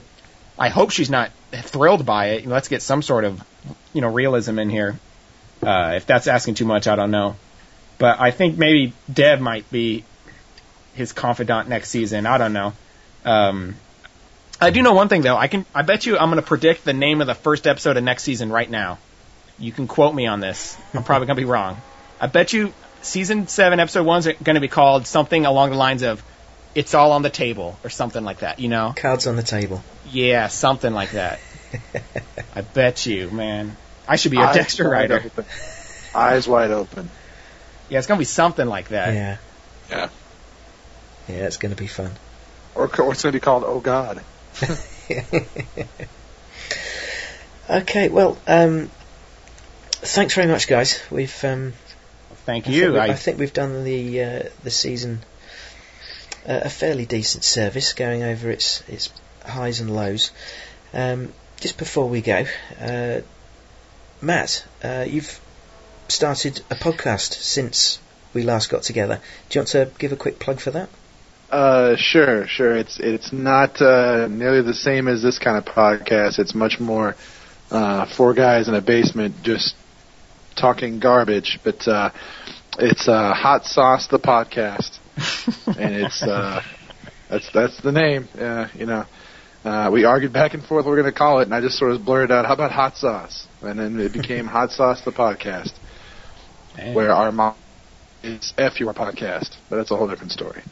Um, it's, it's like Spaceballs, the movie. Yeah, exactly. So uh, it's it's it's uh, on iTunes, Hot Sauce the podcast. It's on Twitter at Hot Sauce Podcast. So uh, it's different. It's a lot of guys talking a lot of crap and using a lot of four-letter words sometimes. So, uh, but you know, it's got a little bit of everything. We talk about uh, famous actresses we want to m- meet, for lack of a better word. some sports and some politics and some stories about our youth and what kind of jackasses that we were. So it's it's a little bit of everything. It's a good time. Yeah, very good. Yeah, when I've um, mentioned it to people, I've described it as uh, four guys talking about guy stuff. Right. That's what it's. That's the aim. Four guys talking about guy stuff. Yeah, And, yeah, you know. very good. Uh, Travis, uh, is there anything you want to plug or mention? Uh, no, I don't. Uh, I used to be on a podcast called Gamer Road Podcast or something. That was like a year and a half ago. It was awful. Don't listen to it. You can might be able to find it on iTunes still, but don't listen to it. Uh, otherwise, no, I don't. You know, I do little animations and stuff. I'm not going to promote those. Uh, if anyone really is curious, I am a fan of Dissecting Dexter on Facebook. If they want to add me and look at my things, they can. I'll add pretty much anybody. So they can they can find me if they really care enough, or they could you know tell me what an, an asshole I am. I don't know. I'm I'm so afraid I'm an asshole on these podcasts, but you tell me I'm not Gareth. But I don't. Whenever I come up on the podcast, I always skip my part. I'm like, no, I don't want to hear myself. But so and I got nothing to promote. No, well, obviously the uh, the iTunes review that mentioned you, and And I, uh, pro- I promise that wasn't me. I know it probably sounds like, oh, Travis wrote a review for himself. But I even looked for it. Was that on? That's not on the U.S. iTunes, is it? um, Well, I couldn't find it. You, Oh, the guy's name was something. The guy's name was something like Magic Jester, or something. He had some something in yeah. with magic in Or it. was it on the UK one? I don't It was know, either hey, US, UK, or, or Canada. Hey, I got a secret One admirer out there. Yeah. Reach out, man. Come on, I'm on Facebook. You can find me. Yeah, no, very good. I mean, I, as I say, um, I, I I think your your voicemails have become a, a highlight of, of the podcast, and uh, I certainly look forward to hearing from you. As, as uh, uh, you always send in some very insightful stuff, and um, well, thank you. obviously Uh, the other listeners appreciate it as well from uh, the mentions that you've had. So uh, thanks very much. Thank you. Okay, well, again, thanks very much, guys. Uh, just before we wrap things up permanently for this podcast, um, again, just mention my plans uh, for the next couple of shows. Between Christmas and New Year, I have every intention, uh, time permitting, of doing a feedback, a dedicated feedback episode. Uh, for all the stuff you sent in for the finale. Uh, I've had a lot of emails and quite a few voicemails already, so thanks very much. Uh, keep them coming in. It's dissectingdexter at gmail.com or the listener lines in the US it's 646 222 6122 and in the UK it's 0844 579 6949 and with the UK number you enter mailbox number 08320 when the friendly voice prompts you. You can also follow the podcast on Twitter at DissectDexter or my personal Twitter, which is at Gareth underscore UK. And as Travis mentioned, there's the Facebook page. Jump onto Facebook, search for Dissecting Dexter, and Bob's your uncle. Uh, and so that's the feedback episode, hopefully next week. And soon into the new year, I plan to do another top five moments of the season podcast, like I did for last season. So uh, now we're all done. Uh, maybe you guys could um, jot down your favourite five moments from season six uh, in order of preference. Uh, perhaps with your nominations, you can include the episode number or the episode name just to help me isolate the audio clips if I include them. Uh, I shall collate your votes and put together a podcast probably in the first half of yeah, in the first half of January, and uh, we'll have a bit of fun with that by way of a, a final send off for season six, and I'm sure some of you will say uh, good riddance to bad rubbish. Um, okay, so that's it. Thanks very much again to Matt and Travis for joining me tonight. Very much appreciated. And uh, thanks to everyone for listening and your continued support. And obviously, I should finish with the customary Yuletide greeting. And if you don't celebrate Christmas, then um, I hope you have a good holiday, a good new year, and I'll speak to you very soon. So until we dissect some more Dexter, it's bye for now.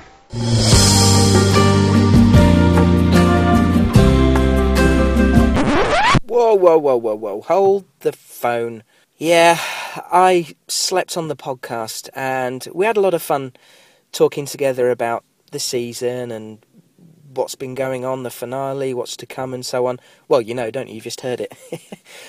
but I did feel, having slept on it, that we may have come across as overly negative, and I blame myself for that because uh, the well, Travis and Matt, obviously in America, and the time difference. It was middle of the day for them. It was late at night for me, and having to get up for work at six the next morning. I ended up clock watching and having to kind of cut it shorter than I would have liked. So we didn't go into as much as I would have liked. And it's probably my fault that we didn't then go on to talk about more of the positives this season and positives specifically from the finale. Now we've got the top five podcast coming up soon, uh, depending on depending on how many nominations I get, whether it's worthwhile.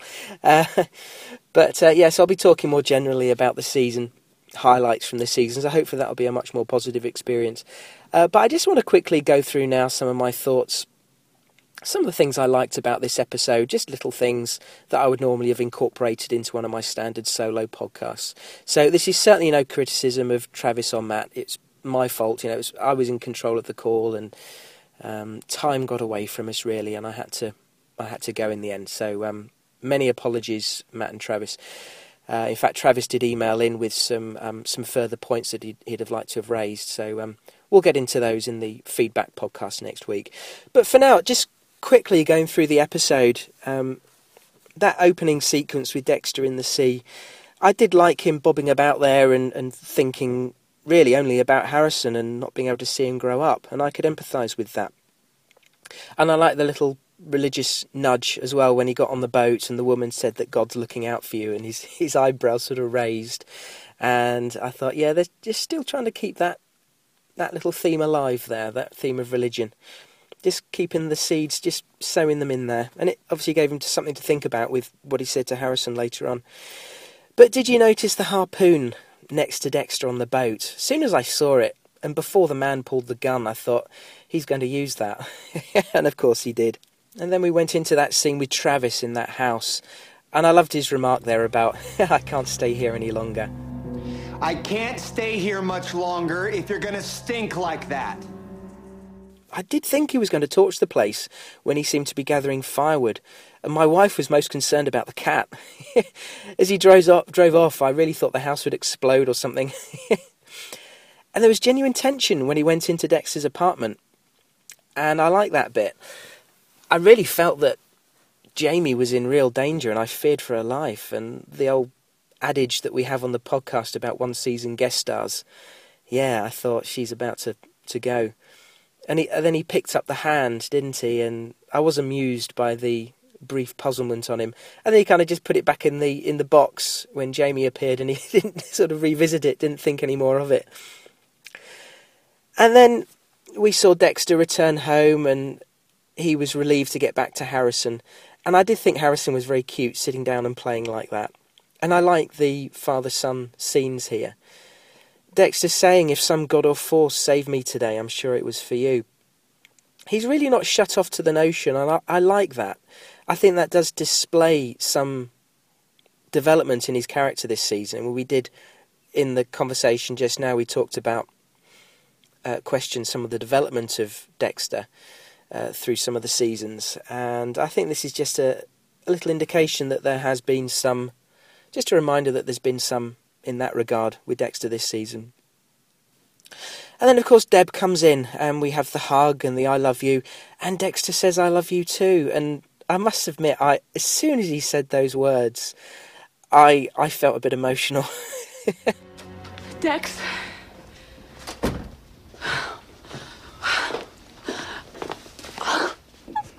I got a report that your boat had washed ashore.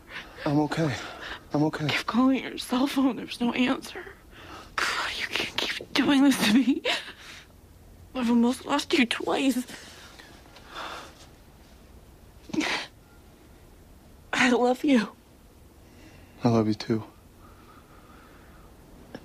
You do? Of course I do. I don't think you've ever said it before. I'm a sucker for, for Dexter showing genuine emotion.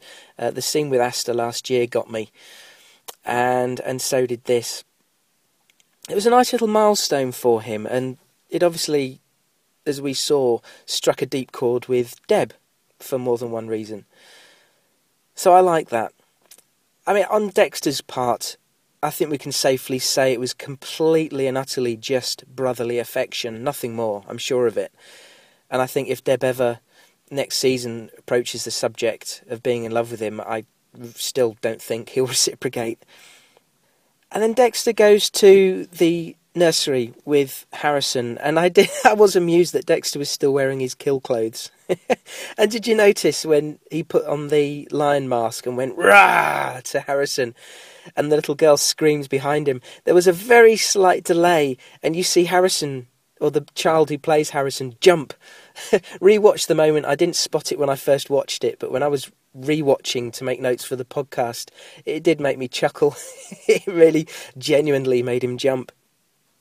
Now, when I first watched the finale and we saw, we heard Deb's mobile phone go off and she said there's been a double murder. And I thought, how did the call come in? And I, I guess it didn't matter, but uh, Colin Hanks did an interview on the Stupid for Dexter video podcast after the finale, and he did say that there was a cut scene from the finale where someone was where they there was a scene with somebody discovering the bodies and calling it in.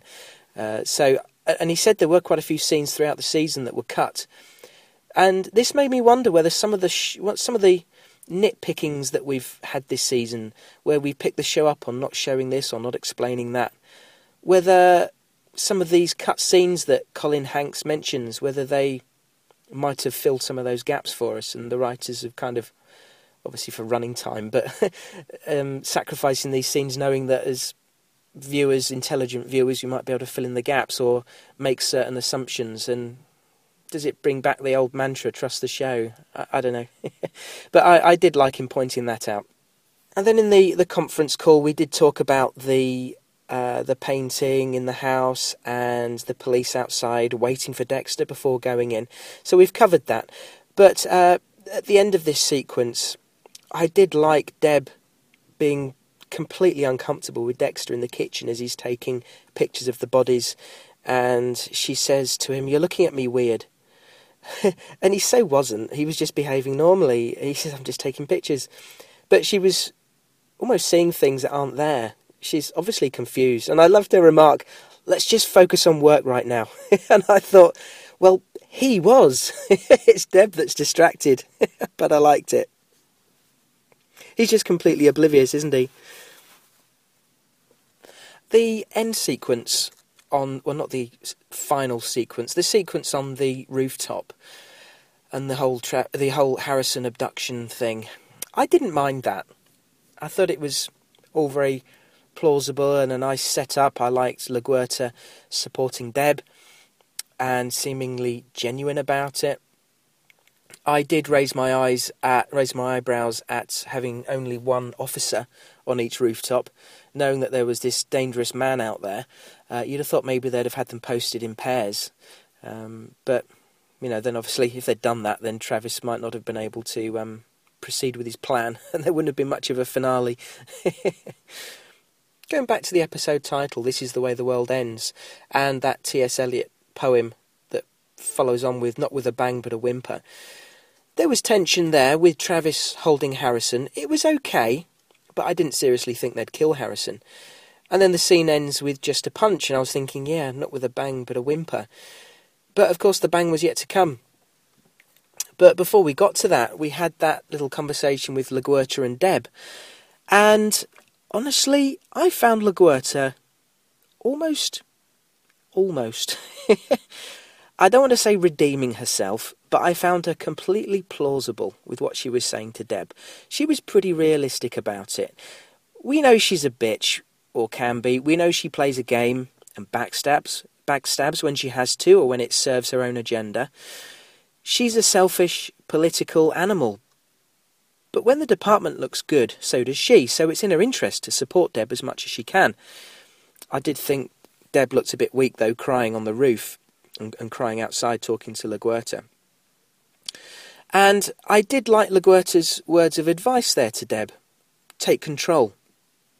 A piece of key advice from an unlikely source.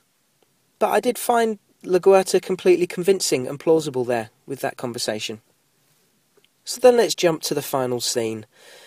Because we talked about the psychiatrist business in, in the call just now with uh, with Matt and Travis. The final scene I thought was well acted, very well acted by both Hanks and Hall, and it was tense. I definitely had a feeling that Deb would go looking for him, and of course we knew that she knew where he was. As the car goes past, I like Dexter posturing like a preacher. And he went into a bit of a a bit of a sermon, I guess, about the light and how it can't exist without the darkness. And he talked about this at the end of Nebraska that the darkness can't exist without the light, how one defines the other. This was arguably the theme of the season the battle between light and dark, whatever your spiritual or religious beliefs. The way Dexter spoke to Travis, it was like he was suggesting he's defined his own place in the world to provide balance. And we mentioned just now about whether he's going to become an avenging angel, but yeah, I can't see it. but it was quite profound. And we know he's never killed for the purposes of good. He has to satisfy the Dark Passenger and does it according to the code. Any good that comes from it is a very handy byproduct. So, I'm not sure if Dexter now believes he's going to kill for this new reason or whether this was all just guff for Travis. I, it occurred to me that maybe he was mocking him a bit, although he did seem quite serious. And then the final line oh God, how ironic. so, those were the, the sort of remaining notes I had from the episode that I just wanted to go over, and quite a few of them there were positive, and I wanted to redress the balance there, the uh, a balance, the podcast balance, just to kind of even things out a little bit more. But it comes back. I, I come back to Travis, and I just want to spend a couple of minutes now just talking about my thoughts on Travis. He is an enigma to me. For the first half of the season, he seemed this manipulated man, questioning what he was doing for this radical religious professor. Suspicions aside about Gellar being real or not. Regardless, we could still slightly sympathise with him. Whether it was because he's mentally ill, mentally disturbed, his parents got killed, he's weak, and was maybe brainwashed into doing these terrible things. For a time, I thought he's possibly just a weak, pathetic man finding his voice to eventually stand up to Gellar. And then, of course, it was clear that Gellar isn't real, confirming Travis having this dark passenger he thought was Gellar, but we know was just manifesting in his head as Gellar. Perhaps Travis talking to him out loud was an indicator from the writers that his own condition is different to Dexter's. Once he saw Gellar's body, which he obviously put there at some point himself, that wall came down, as we've talked about, and he was engulfed by the darkness. What we don't know is whether the darkness was there from day one. It sounds like he may have yanked the car wheel to cause his parents' death, but we'll never know why. Was the darkness there before that? Or did he just yank the wheel for some unknown reason? Although you'd think if it was to avoid a deer or something, Lisa would have known about it. But did that double bereavement give birth to his darkness? Lisa never suspected anything. She never said he was obsessed with the Book of Revelation, or the Bible, or religion, or with Gellar. Nothing to ring alarm bells. She seemed sincere when she spoke to Deb about him. So clearly he's been able to hide his darkness, or his personality disorder kept him kept them separate. I wonder if it was through Gellar's teachings that his darkness was awakened and it found a purpose it's a bit foggy, really. I didn't especially mind the change in his character midway. It made sense that the wall had been broken down, but we were left still wondering about the true nature of his darkness. Was he just a psychopath, twisting scripture? Was he a genuinely normal religious person at one time? Did he discover religion after his parents' death? I think what it boils down to is that his character doesn't make complete sense, or that we didn't get enough information on him to put his whole story together. It's no reflection on Hanks's performance. I think he did a good job. In fact, all season, I think the acting has been pretty good all round. Generally. But p- particularly Michael C. Hall and Jennifer Carpenter, who I was very disappointed wasn't nominated for any awards this season. She really has gone on from strength to strength as an actress in the show, I think and she deserves some recognition. Hall, of course, has been nominated multiple times and has won awards, so what's she doing wrong? What's she got to do? Elsewhere, I thought Hanks did a decent enough job. He got a bit cartoonish at times, but maybe that was largely down to how the character was written and changed towards the end. Edward James Olmos had a good had a good presence, but there have been a few people knocking his work this year and giving Hanks some criticism too, which I don't agree with, but there we are. now, I'm going to be talking more about the season as a whole when we get to the top five moments podcast in January, and obviously we'll be talking about all manner of issues in the feedback episode. So I'll not drag this podcast out any longer, but like I said, I did wake up this morning feeling like we might have come across a bit too negative in our conversation. Maybe we focused more on the negatives than the positives. And I wanted to mention some of the other stuff I enjoyed the finale because it wasn't that bad of an episode. And as I say, this is no reflection on Travis and Matt. Uh, it's my fault for um, having to rush off when I did, and, and, I couldn't give the recording as much time as would have been ideal. So um, apologies all round for that. But I hope this um, little summary at the end there kind of makes up for what might have been missing from the conversation. So I hold my hand up for that. Right, okay, so I'll get going now and just say, as always, thanks very much for your continued support. Thanks again to Matt and Travis for joining me yesterday. Uh, you guys did a great job and hopefully speak to you again sometime in the future on the podcast. So, from me, I wish you all a very happy Christmas and I'll speak to you all next week with your feedback. So, until then, when we'll dissect some more Dexter, take care, guys. Happy Christmas.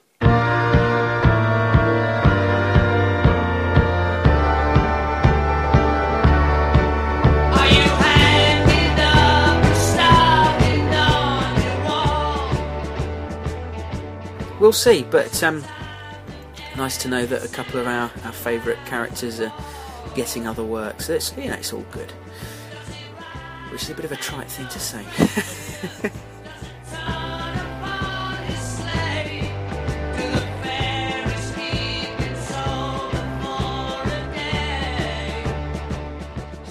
I feel that the writers have had the fantastic opportunity to make one of the best episodes of this season, but they missed that opportunity by being so focused on Dexter having to find his dark side. Oh, pardon me. Oh. Sorry about that. Oh, that's one for the outtakes. Dare I?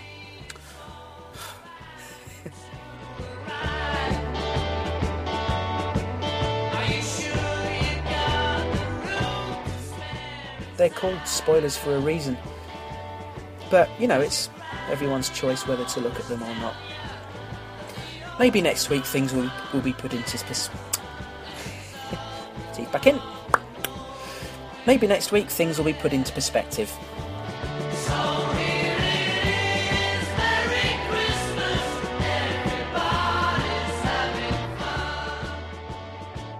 Sins of Omission is the next episode.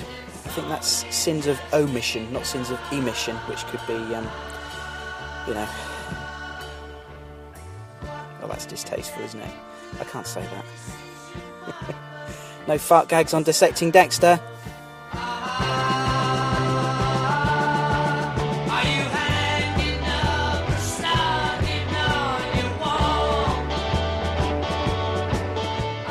The question is more along the lines of when will Dexter find out? I guess we'll find out when he does. or rather, we'll find out when he does. I should read that a bit better, shouldn't I? Damn my eyes for making too many notes.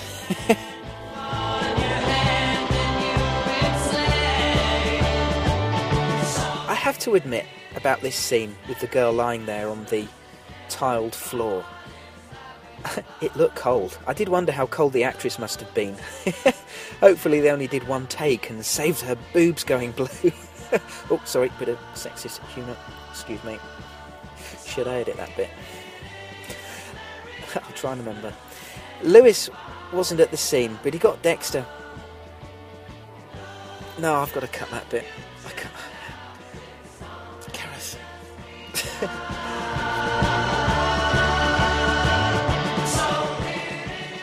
Again. I do envy it.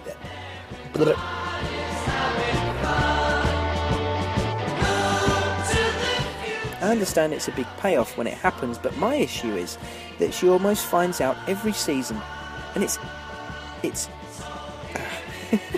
it's, it's. Okay, so I'll get. just begun.